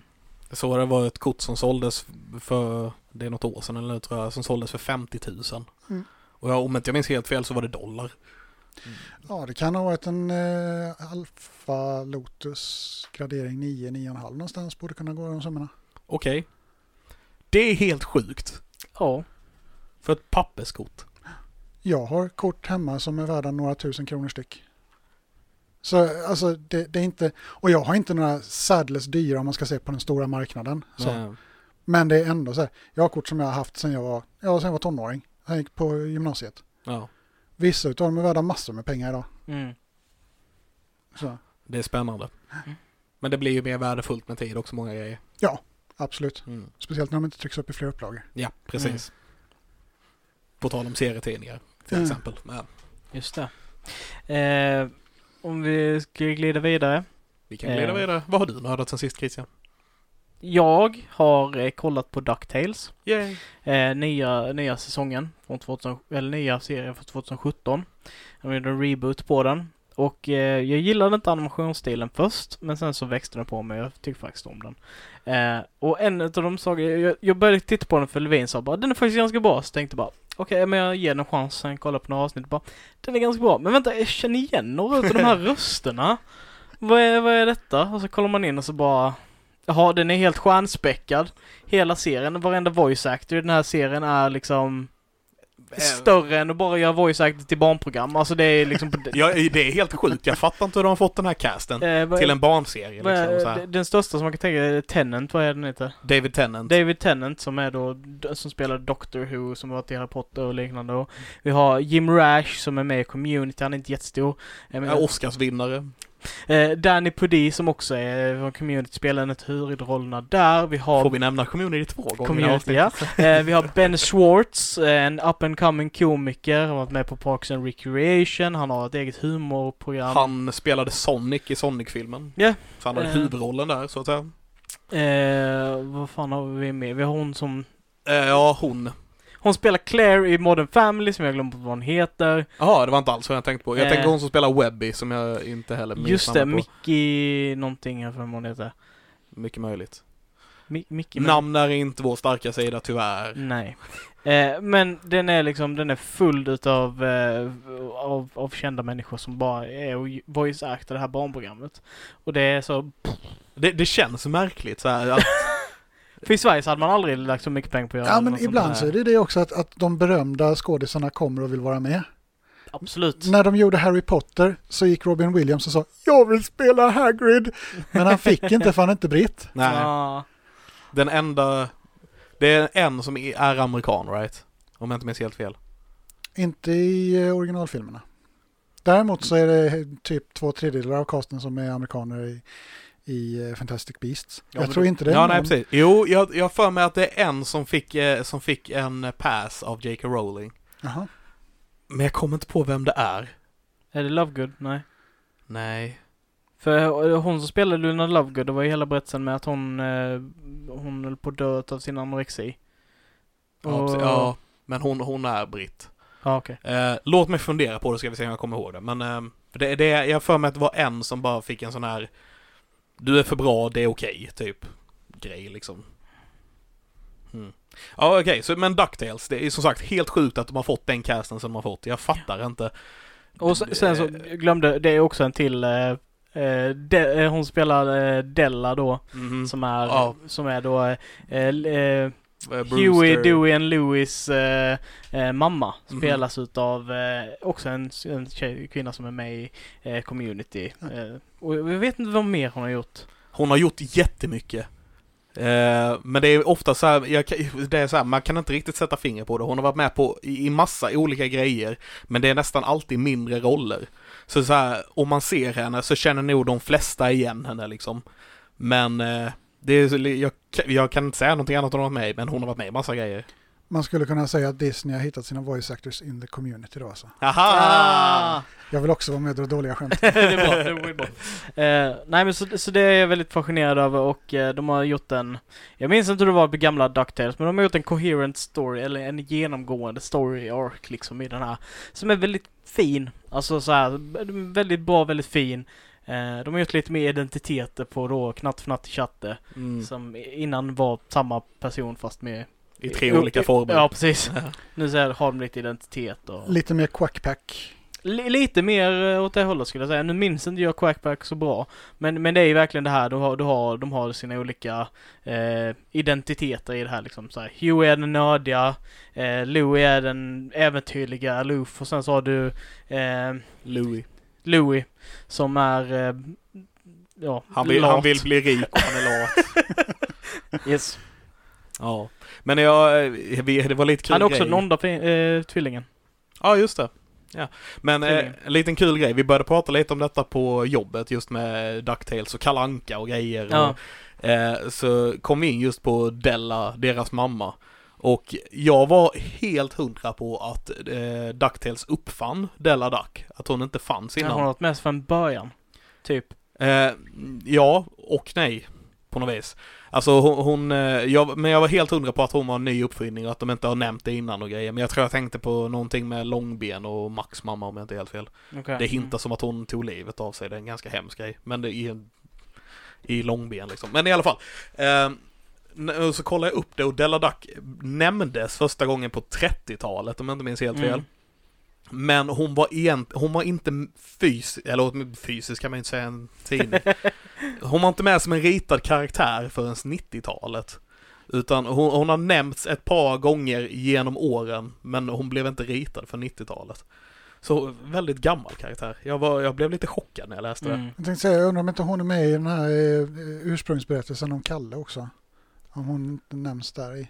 Ja, Hon nämns, eller Ja, hon, ja alltså hon är, inte, hon är inte en figur i, i den här serieboken. Nej, ja, det är möjligt att hon är med som barn eller någon sån grej kanske. Ja, men jag har för mig att, eh, att eh, Scrooge och, och farmor Anka, jag vet inte vad hon heter på engelska, men att de pratar om... Eh, eller nej, vänta, det kanske inte är hon, nej. Nej, jag ska nog vara tyst där borta nu ett tag. Eh, jag, jag har inte bra koll. Nej. Jag, jag blev lite intresserad under vårt samtal, det var därför vi började kolla upp lite sådana grejer. Mm. Men ja, ja, ja, ja, ja. Har du nördat någonting mer sen sist? Eh, ja, jag tror sen senast vi spelade in avsnitt för eftersom jag har varit lite sjuk och sådär emellan. Och jag också, så, Så jag har sett alla MCU-filmerna. just det. Det är nördigt. Eh, Det är väldigt nördigt och det är väldigt positivt. ja. eh, förutom eh, Hulken. Ja.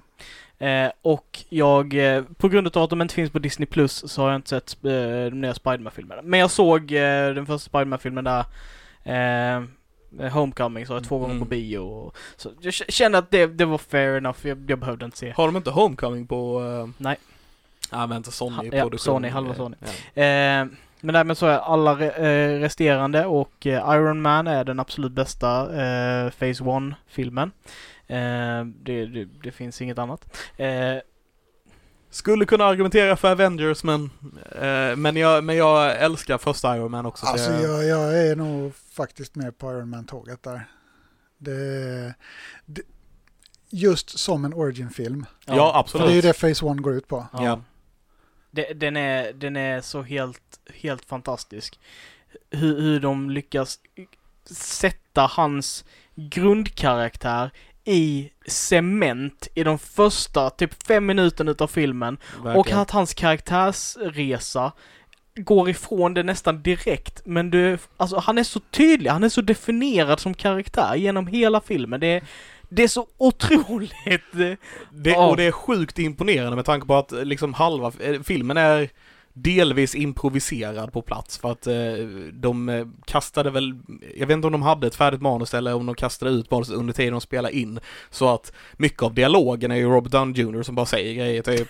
eh, och eh, alltså sådana saker. Så den, den är liksom, den är inte helt improviserad men den, den har bitar som är det. Och ändå är den så, den är så bra och den är så den är så Tony Stark på något vis. Och sen kan jag ju även säga det att det värmer ju ett gammalt nördhjärta då att se att de faktiskt har tagit med den egentliga ursprungshistorien för Järnmannen. Mm. För det här är ju saker som fanns när serietidningarna fortfarande var svartvita. Mm. Det här ursprungsmed när han byggde sin första dräkt i en grotta. Alltså det, Mm, det är ju, jag blir ju bara lycklig i själen. Ja. Men då, jag tycker de är duktiga på det här Marvel. Ja. Alltså de, de, har, de har koll på sina grejer liksom. Det är bara Gwyneth Paltrow som inte bryr sig. Eh, Hon har ju inte koll på vilken film hon är med i överlag. Men eh, det är en annan, annan Ja. eh, diskussion. Det, Eh, det, det är ju någon intervju, jag tror det är med Graham Norton. När Graham Norton ställer en fråga bara, jaha, och din roll i den här filmen, vad är den? Hon bara, är jag med i den filmen? Hon hade ingen aning om att hon var med i den filmen överhuvudtaget. Ja, Ja, det är, ja. ja, lite så. hon är spännande. Mm. Eh, nej men så jag tittar på dem eh, med alla fördelar och nackdelar. Allt igenom så är det bara glädje. Så, jag har faktiskt inte sett Black Panther förrän jag såg den nu. Den här gången jag såg igenom MCU. Hade inte du sett Black jag hade inte Panther sett den innan jag såg den nu. innan? Det är en bra film. Då fick du lite Ja. godis där då. Ja, men det var, Mm. det var riktigt bra och eh, Inte den bästa, men den är väldigt bra. Den Det är väldigt bra. han vinner nog eh, Han vinner nog best bad guy. Eller hur? Eh, Jag, Eh, Han, eller lika med Thanos i Infinity War. Thanos i Endgame är så mm, inte en bad guy typ. Eh, men, eh, men alltså Killmonger i Black Panther eh, är så jävla bra. ja, ja Eh, håller för, med. att- för man, man köper honom. Ja. Och där är det dessutom tur att, att han är så bra därför att Ultron är det inte. Nej, precis. Ultron är fantastisk i serietidningarna. Mhm. Men han är, han är så platt i filmen. Ja. Tyvärr. Ja, jag håller helt med dig. Det, det, han, han känns så... Jag, jag vet inte ifall det bara är en beskrivning som inte kommit fram någonstans, men, men jag kopplade inte det här med, mellan att han är en dator, men, eller han är en artificiell intelligens, men han är inte det. Och han får vredesutbrott, men han ska vara kalkylerande och typ han är, han är typ psykiskt sjuk, men han är typ jätteintelligent. Alltså jag, Ja, det är ju för att det är de, ju jättesvårt att köpa I, det. och- I MCU så blev, han- är ju, blev han ju influerad av Tony Stark, ska ju vara grejen. Så att han är ja, på dessutom, något vis påverkad av honom. dessutom så är han skapad med själstenen. Ja, Mm. det är också... det är det som är hela bakgrundsgrejen då, att han har fått en egen själ artificiellt. Ja, Just det. eh, det är precis. Men det är ju också, den är ju väldigt annorlunda från serietidningarna. Där har de ju inte följt det. Nej. Men det var innan de introducerade Ant-Man va? För i tidningarna är det Hank Pym som eh, bygger Ultron. Mm. Okej. Mm. Mm. Jag tror det är innan eh, de... eh, Jag för mig det innan eh, första Ant-Man. Yes, för Ant-Man introduceras innan Civil War. Ja.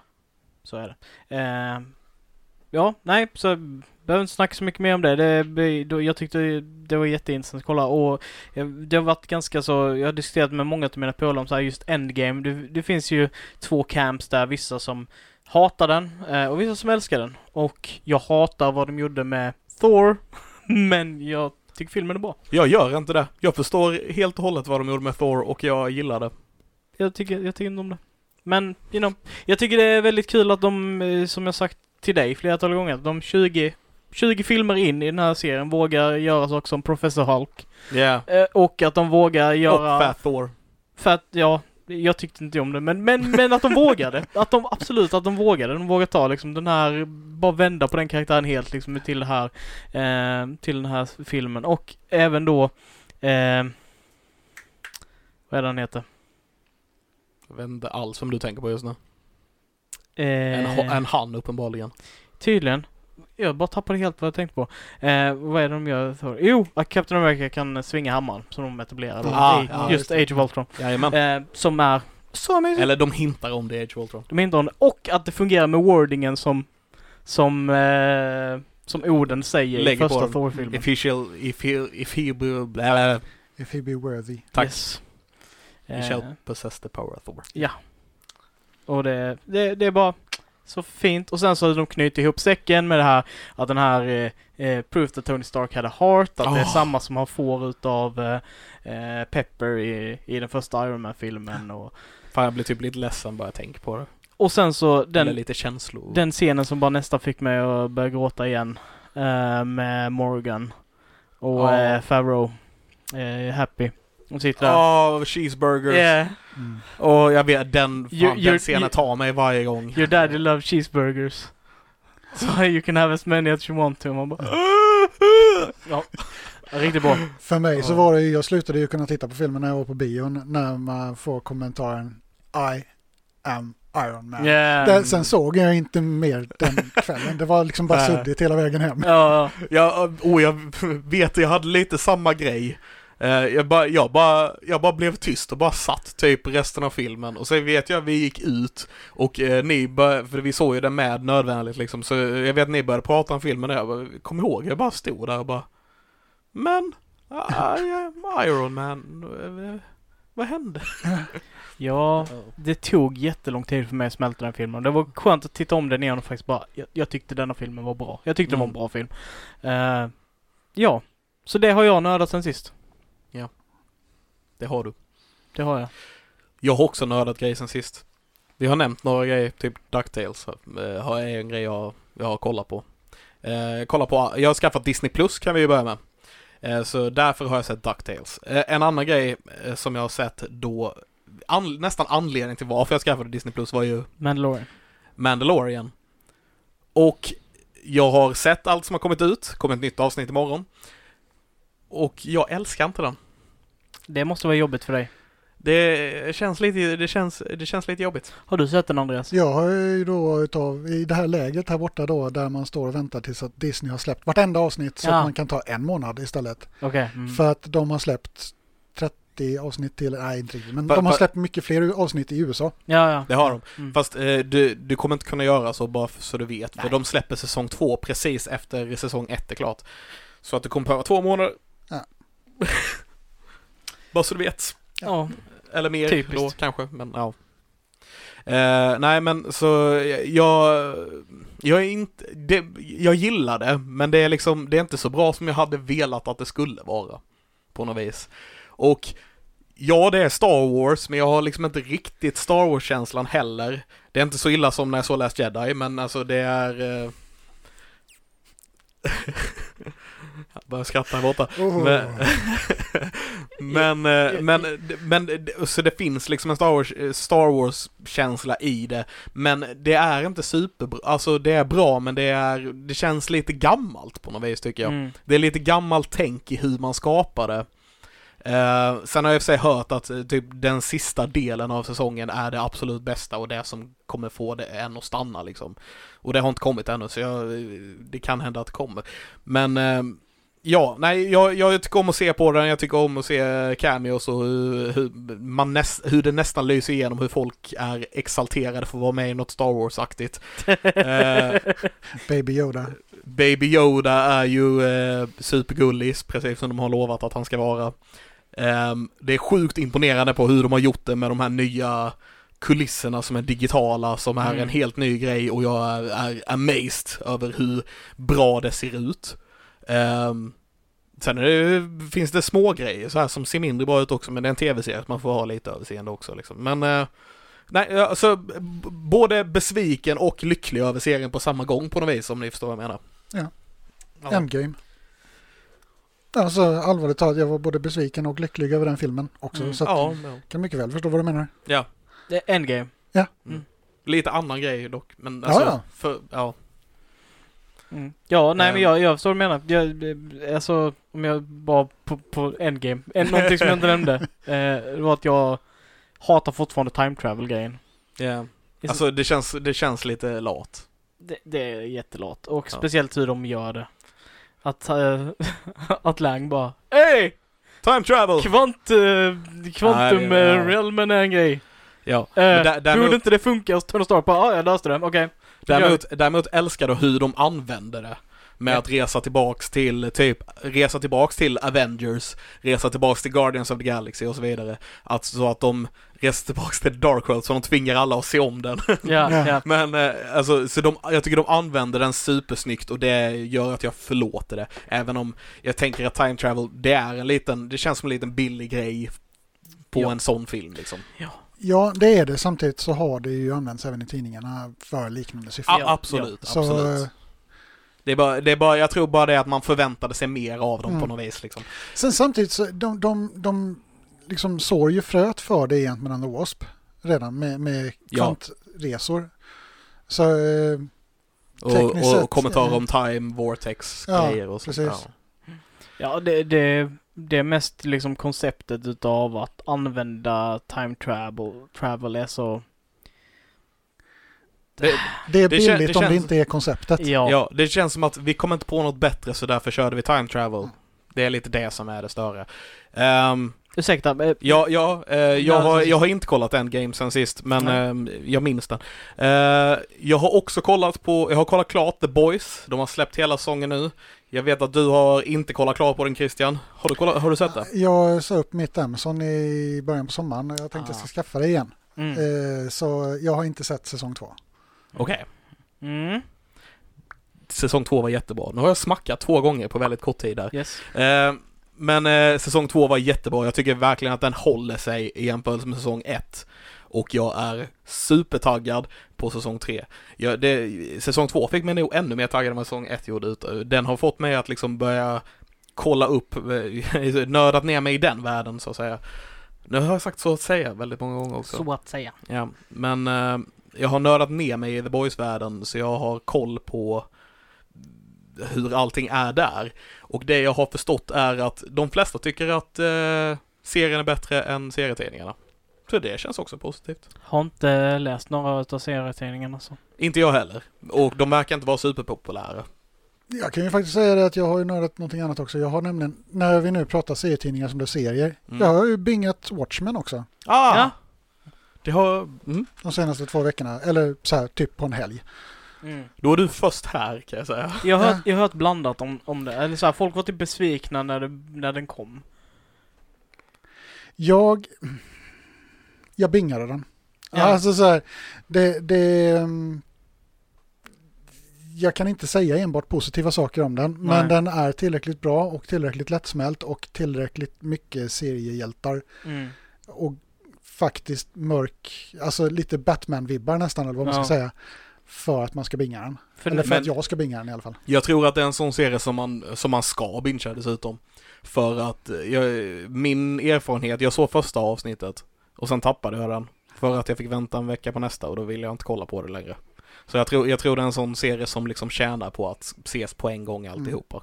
Liksom. Dessutom så är den lite, mm, vad ska man säga, lite övertydlig i vissa Okej. Eh, så, så jag tror på ett sätt så om man gör avbrott mellan avsnitten så hinner man fundera och klura ut saker Aha. Okej. Mm. i förväg. Ja. För, för jag vet jag hade vissa hum om saker innan de hände i serien bara på att jag bingade den. Mm. Ah. Mm. Så. Ehm, Men om man är som mig och eh, tröttnar på serien mellan avsnitten så bingear det istället.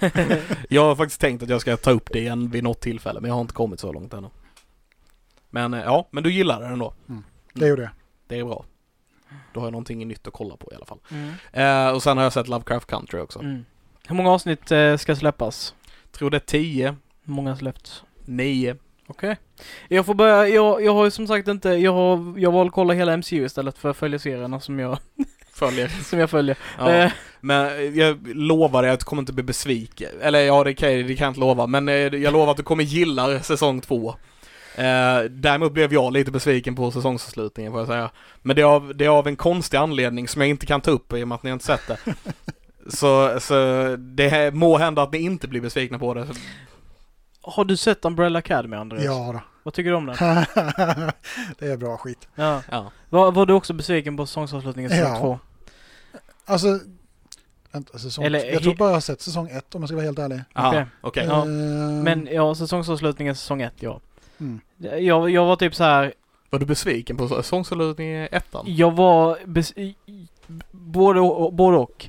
För som du minns, jag var så jävla frustrerad på att de hade ställt så mycket frågor till oss hela säsong ett. Och vi fick inte svar på en enda sak i säsongsavslutningen av säsong ett. Inte en enda sak fick vi svar på.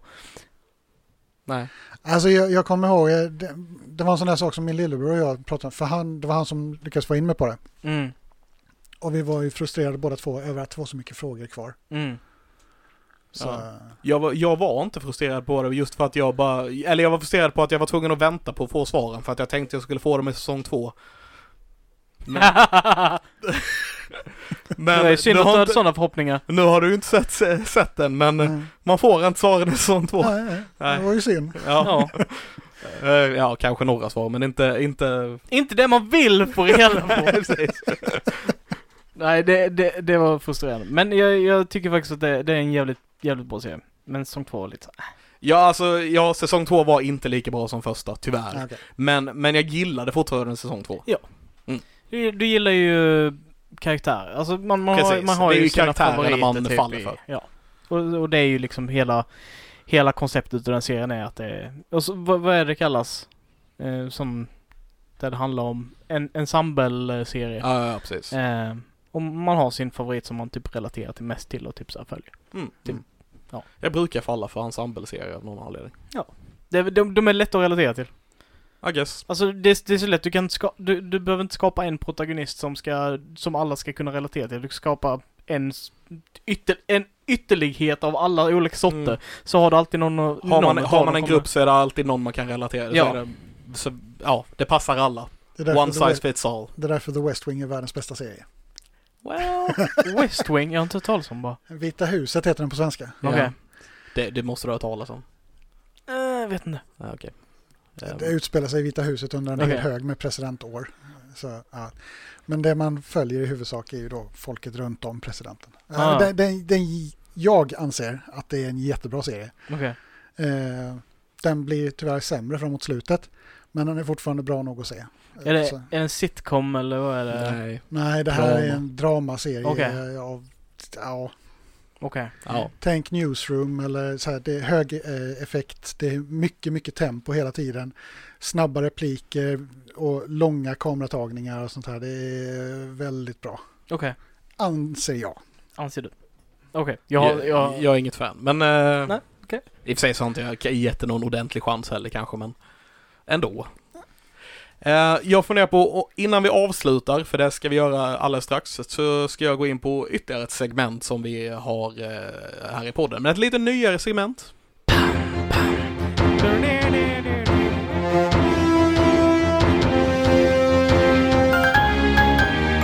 Vi går i alla fall in på lite nördnyheter. Det kommer vara, jag vet att vi kallar det för nördnyheter, men det är både nyheter och rykten egentligen som vi kommer ta upp här. Eh, och det jag tänker börja med är eh, Spider-Man 3. Det känns som att Spider-Man 3 har varit en del av nördnyheterna sedan vi typ startade med dem. Det har, vi, det har nog varit liksom någon ny grej varje vecka tror jag. sist tror jag det var du nämnde Craven. Sist nämnde jag nog Craven tror jag också. Mm. Det låter rätt med Joel Kinnaman-typen de letar det. efter. Just det. Eh, ja, det betyder inte att det är Joel Kinnaman, men de letar efter en Joel Kinnaman-typ. Mm. Typ som de letade efter en Alison Brie-typ till Hulk-serien. Mm. Och sen kastade de någon helt annan. Jag kan inte se Alison Brie som She-Hulk. Men i och för sig så har inte jag läst She-Hulk och kan ingenting om den hjältinnan. Så jag vet Nej. inte vad hon ska för personlighet. I alla fall, eh, Spider-Man 3, det har kommit lite nyheter. Eh, det är helt bananas om jag ska vara helt ärligt och jag är förvirrad och exalterad på samma gång. Eh, så först och främst, Doctor Strange ska vara med i serien. Det är inte så bananas, Ja. men, eh, men är en kul grej. Är det då rätt Doctor Strange så att vi får Benedict Cumberbatch? Benedict Cumberbatch ska vara med i filmen. Nice. Eh, det är, han kommer antagligen vara någon slags mentorperson, eh, kanske ta över lite efter Tony Stark från de andra filmerna och sådär. Eh, skulle jag gissa i alla fall. Så han kommer vara med. Nästa grej är ett riktigt what the fuck moment för mig åtminstone. Vi får se är, hur ni är det. Wolverine? Det är inte Wolverine. Nej. Så minns ni att Jamie Foxx spelade Electro Japp, i Amazing eh, Spider-Man eh, 2, tror jag det. Yes. Eh, så Spiderman, MCU Spiderman eh, castar Jamie Foxx som Electro. Ja. Så han ska vara med och spela samma karaktär i den här Spiderman-filmen. Och jag kan säga att på era ansikten ser det ut som what the fuck moments för er också. Ja, men bara för att jag undrar hur studion tänker och vad det är de vill göra med detta.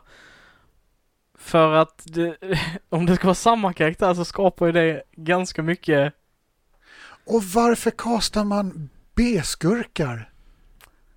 Nej, Seriöst, ta in Connors. De får inte, jag tror inte de får använda vilka skurkar som helst för, för. Sony heller. Nej, men okej, det finns 150 olika skurkar man kan ta från Spider-Man, Black Cat och Venom-universumet. Mhm. Eh, jag tror inte alla är bannlysta va? Nej, nej, nej, men jag tror de största är det. Ja. Så jag, Men om, om de ska in Craven. De ska in Electro. Japp. Och de ska ha in, eh, vad heter han? Mo- Mobius. nej, det vet vi inte om han ska... Det var rykten om det va? Morbius. Eh, bara för att filmen kommer, ja. Men det, vi vet egentligen inte alls om han ska med. För det är ju... Mm. Så ett rykte säger ju att eh, Spider-Man 3 ska bli en Sinister Six-film. Okej. Vilket skulle kunna vara en del med små, mycket skurkar. De har hintat, eller vi har haft, eh, de har hintat om eh, Scorpion i, i Ja, precis. slutet på Homecoming. Precis, eh, Michael Mando spelade Scorpion. Och. Eh, ett annat rykte är att, eller det är väl mer eller mindre eh, konfirmerat, konfirmerat, att han ska vara med i, eh, i Spider-Man 3 också som, och komma tillbaks som Scorpion. Mm. Eh, Marvel har inte sagt någonting ännu men det är mer, så kommer det antagligen vara.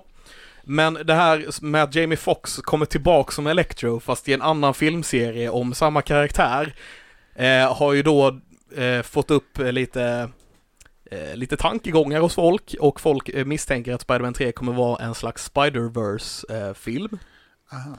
Och därför är Doctor Strange med också. Hans film är ju Multiverse of Madness och eh, de eh, tanke, eh, jag tror att idén är att Doctor Strange är med i Spider-Man 3 just för att det kommer vara någon slags multiverse-film. Mm. Så ryktet och eh, jag tror även Andrew Garfield har eh, nämnt det. Men ryktet är ju att han ska komma in i den här filmen som Spiderman Spider-Man också på något vis. Så att han ska komma tillbaks. Det det är en väldig röra och allting är banana som sagt. Det låter kul, jag gillar. Jag, jag vet inte alls vad jag ska tänka om det. Jag, bara, jag i mitt huvud är bara helt sprängt av alla de här nyheterna. Men då är ju frågan, kommer de att introducera Miles Morales och Spider-Gwen och de här också? Åh, det låter fett. De har ju, de har coolt. ju, de har ju nämnt eh, Miles Morales Ja. i Homecoming. Yes. Hans uncle. Yes, eh, yes, precis. Ja, eh, The Prowler. Eh, Prowler. Pro, Prowler. är. Prowler. Mm. Är ju med i den. Så, så det, det är inte omöjligt att han kommer introduceras förr eller senare. Så jag, jag vet inte som sagt inte alls vad jag ska tycka, ty, tänka om eh, Spider-Man 3. Eh, ett annat rykte är också att Daredevil ska vara med i filmen. Okej. Mm. Mm. Eh, men det kommer inte vara han som spelar Daredevil i Netflix-serien. Tydligen. Om, om det är nu är så. Det är bara rykten, som sagt. Mm. Eh. Och det sista ryktet är att John Cena eh, har, har fått- blivit castad som Sandman i den. Oh. Också, bara rykte, behöver inte vara så, men jag bara alla Spider-Man 3-grejer som har kommit senaste tiden, jag bara, jag vet inte vad jag ska tänka, jag bara blä, blä, blä, blä. Nej. jag är helt chockad det. Det känns som att det, det är fel eh, trilogi.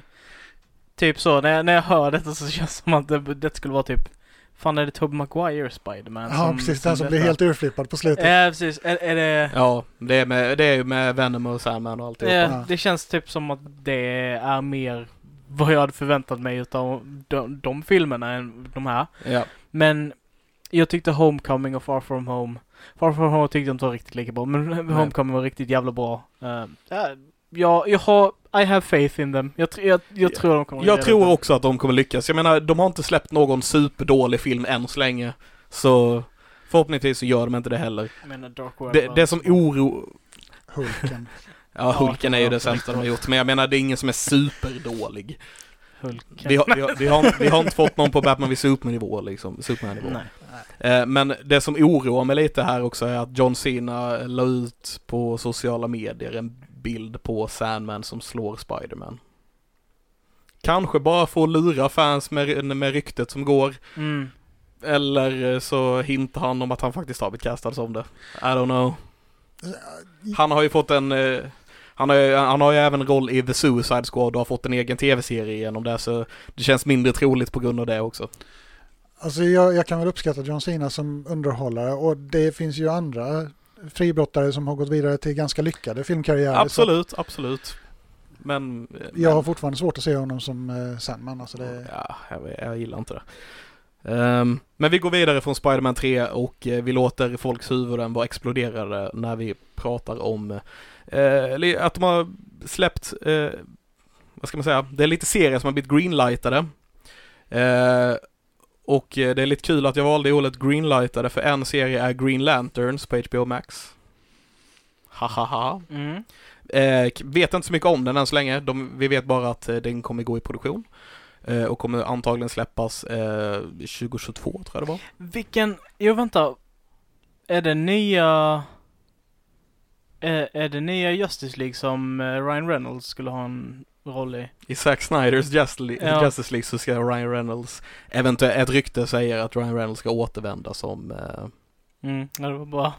men vänta han, lite han nu. har även delat grejer om det tror jag, om inte helt fel, Ryan Ja. Reynolds. Så han ska komma tillbaka som Hal Jordan i Justice League. Det verkar så. Men Jordan är väl inte med i Justice League så fruktansvärt länge för han försvinner väl ganska tidigt. Vet inte hur det är i serietidningarna men i typ tecknade Justice League var han ju med ganska länge om jag inte helt fel. Ja men eh, det finns ju tre stycken olika tror jag som har varit Green Lantern på jorden. Ja, Hal Jordan är ju den första av dem. ja. Men han försvinner väl ganska tidigt för sen, jag kommer inte ihåg vad det är han heter som tar över efter Jordan, men han finns ju kvar länge. Det är ju han, är- som finns där när John. Johns kommer och, och Precis, det är, han är också med i den tecknade Justice League. Det är han... eh, be- be- be- Jag kommer inte heller ihåg vad han Nej. heter. Jag kommer inte ihåg vad de andra två heter som är de eh, två kända. Alltså enda anledningen till att jag kommer ihåg att en av dem heter Hal Jordan är på grund av eh, Brightest Day. Som är, det är serietidningarna och om The White Lantern. Alltså den, det, det är en... Det är den bästa Green Lantern-sagan någonsin, Mm. tror jag. Cool. Ja. In Jag brightest day, in darkest night. No evil shall escape my sight. Är det Brand New Day som är Spiderman-arken när han är vuxen. Men ja.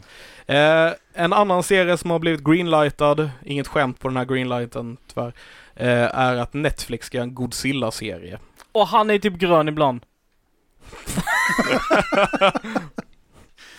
Eh, Godzilla-serie säger du? Jajamän, och den kommer inte vara kopplad till de nya Godzilla-filmerna Alltså, utan den kommer vara en egen grej. Jag vet inte. Jag, jag tycker det är...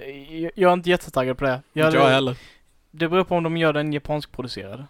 För att då hade jag kunnat tänka mig att vara intresserad av den. Okej, det vet jag inte om Ja, eller att de gör någonting som typ en ny serie på samma koncept som Planet of Monsters.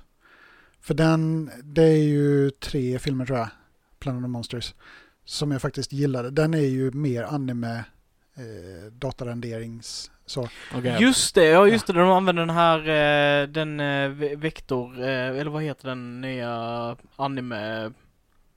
Där de, där de gör 3D-modeller och sen så, vad heter det, sen så sätter de 2D-saker på de här 3D-modellerna. Kanske Cell shading tror jag det heter. Eh, ja, nej, för mig, för mig det. där. Men ja, den, eh, ja jag vet vad du menar. Den Mm. när de dödade den första Godzilla och visade sig att det var bara en liten Ja, Godzilla. precis. Det var bara en bebis. All Alright. De, de kommer tillbaka till jorden efter typ, de har varit såhär jättelångt ut, jättelång tid ute i rymden för att Godzilla förstörde planeten för dem. Så kommer de tillbaka och bara, nej nu kanske vi kan bo här igen. Och de bara, åh nej Godzilla är kvar, lever fortfarande. Och de bara använder alla sina resurser de har till att döda Godzilla. Och det visar sig att det var en liten pytteliten Ja. version utav Typ, den vanliga. de hittade ägget som han kröp ut ur och det var lika stort liksom. Eh, så vi, Ja. vi har inte, eller jag, jag har inte sett de två andra beten, men jag tyckte att det var väldigt underhållande. Ja. Ja. Så, så möjligtvis om de gör en serie av det, men eh, jag är, känner mig annars inte jättesupertaggad på en Godzilla-serie tyvärr. Eh, den sista nyheten jag har är eh, lite House of the Dragon-nyheter. Eh, de har gjort sin första casting. Eh, och det är eh, King Viserys the First, om jag inte är helt fel. Jag vet inte hur bra ni känner till Inte alls.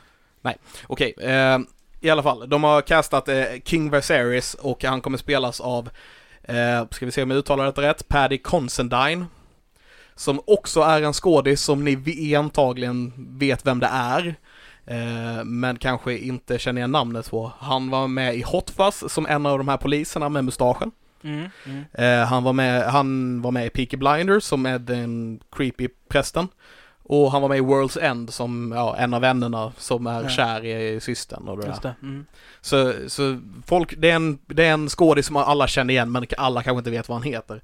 Han eh, har i alla fall fått rollen som King Viserys och med den castingen så har de också då eh, avslöjat var eller när serien kommer utspela sig.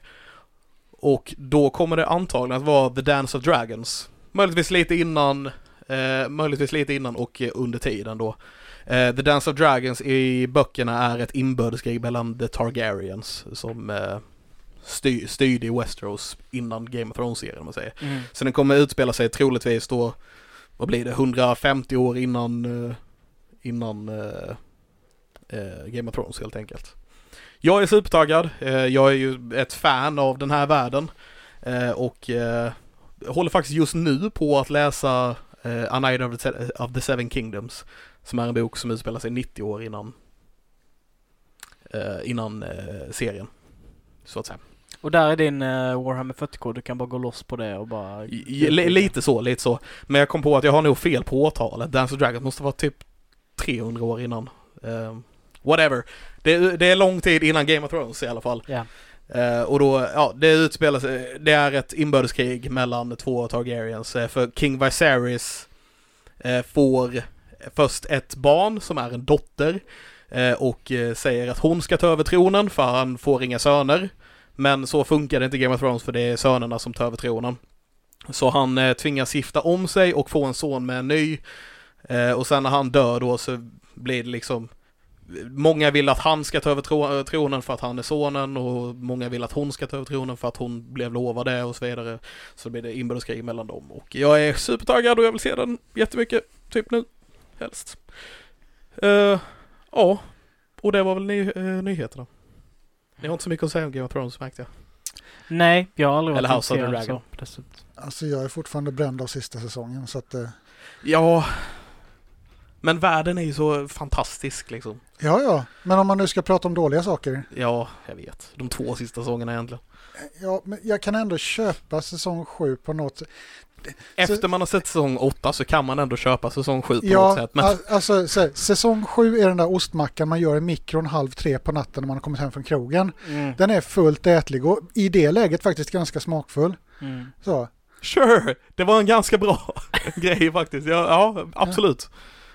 Det, säsong 8 är samma ostmacka som man glömde kvar i mikron när man vaknar klockan 12 dagen efter. Mm. Ja, okej. Ja. Jag kan inte säga emot det på något vis. Och, jag, och det är precis så. Du förklarade så väldigt mycket bra, ja. Ehm, och med en gammal ostmacka så tror jag vi tar och avslutar det här avsnittet också. Det tycker jag att vi gör. Ja. Tack så hemskt mycket Andreas för att du var med. Ja, Ja. Tack för att ni ville ha mig här. Jättetack Andreas, mannen med, som alltid har bra t-shirts på sig. Ja, Eh, kom ihåg det. Recycle ihåg your det. droids, save Mm. the galaxy. Jajamän. Han har, jag vet inte om du har en ny t-shirt varje dag, men det känns som att du har en ny ball nörd-t-shirt varje dag. Och jag gillar det. Eh, så tack så jättemycket för att du varit här. Eh, hoppas du har haft kul. Vi har haft kul känner jag. Ja. Eller, ja. Ja, Så jag- jag, Det var- jag ska inte tala för dig, men jag har haft kul. Jag har med haft kul. Jag bara önskar att jag kunde mer saker om saker så att jag kunde prata mer. tror jag vi gör allihopa. Ja, absolut. Eh, Ehm, ja, men vi hörs nästa gång helt enkelt.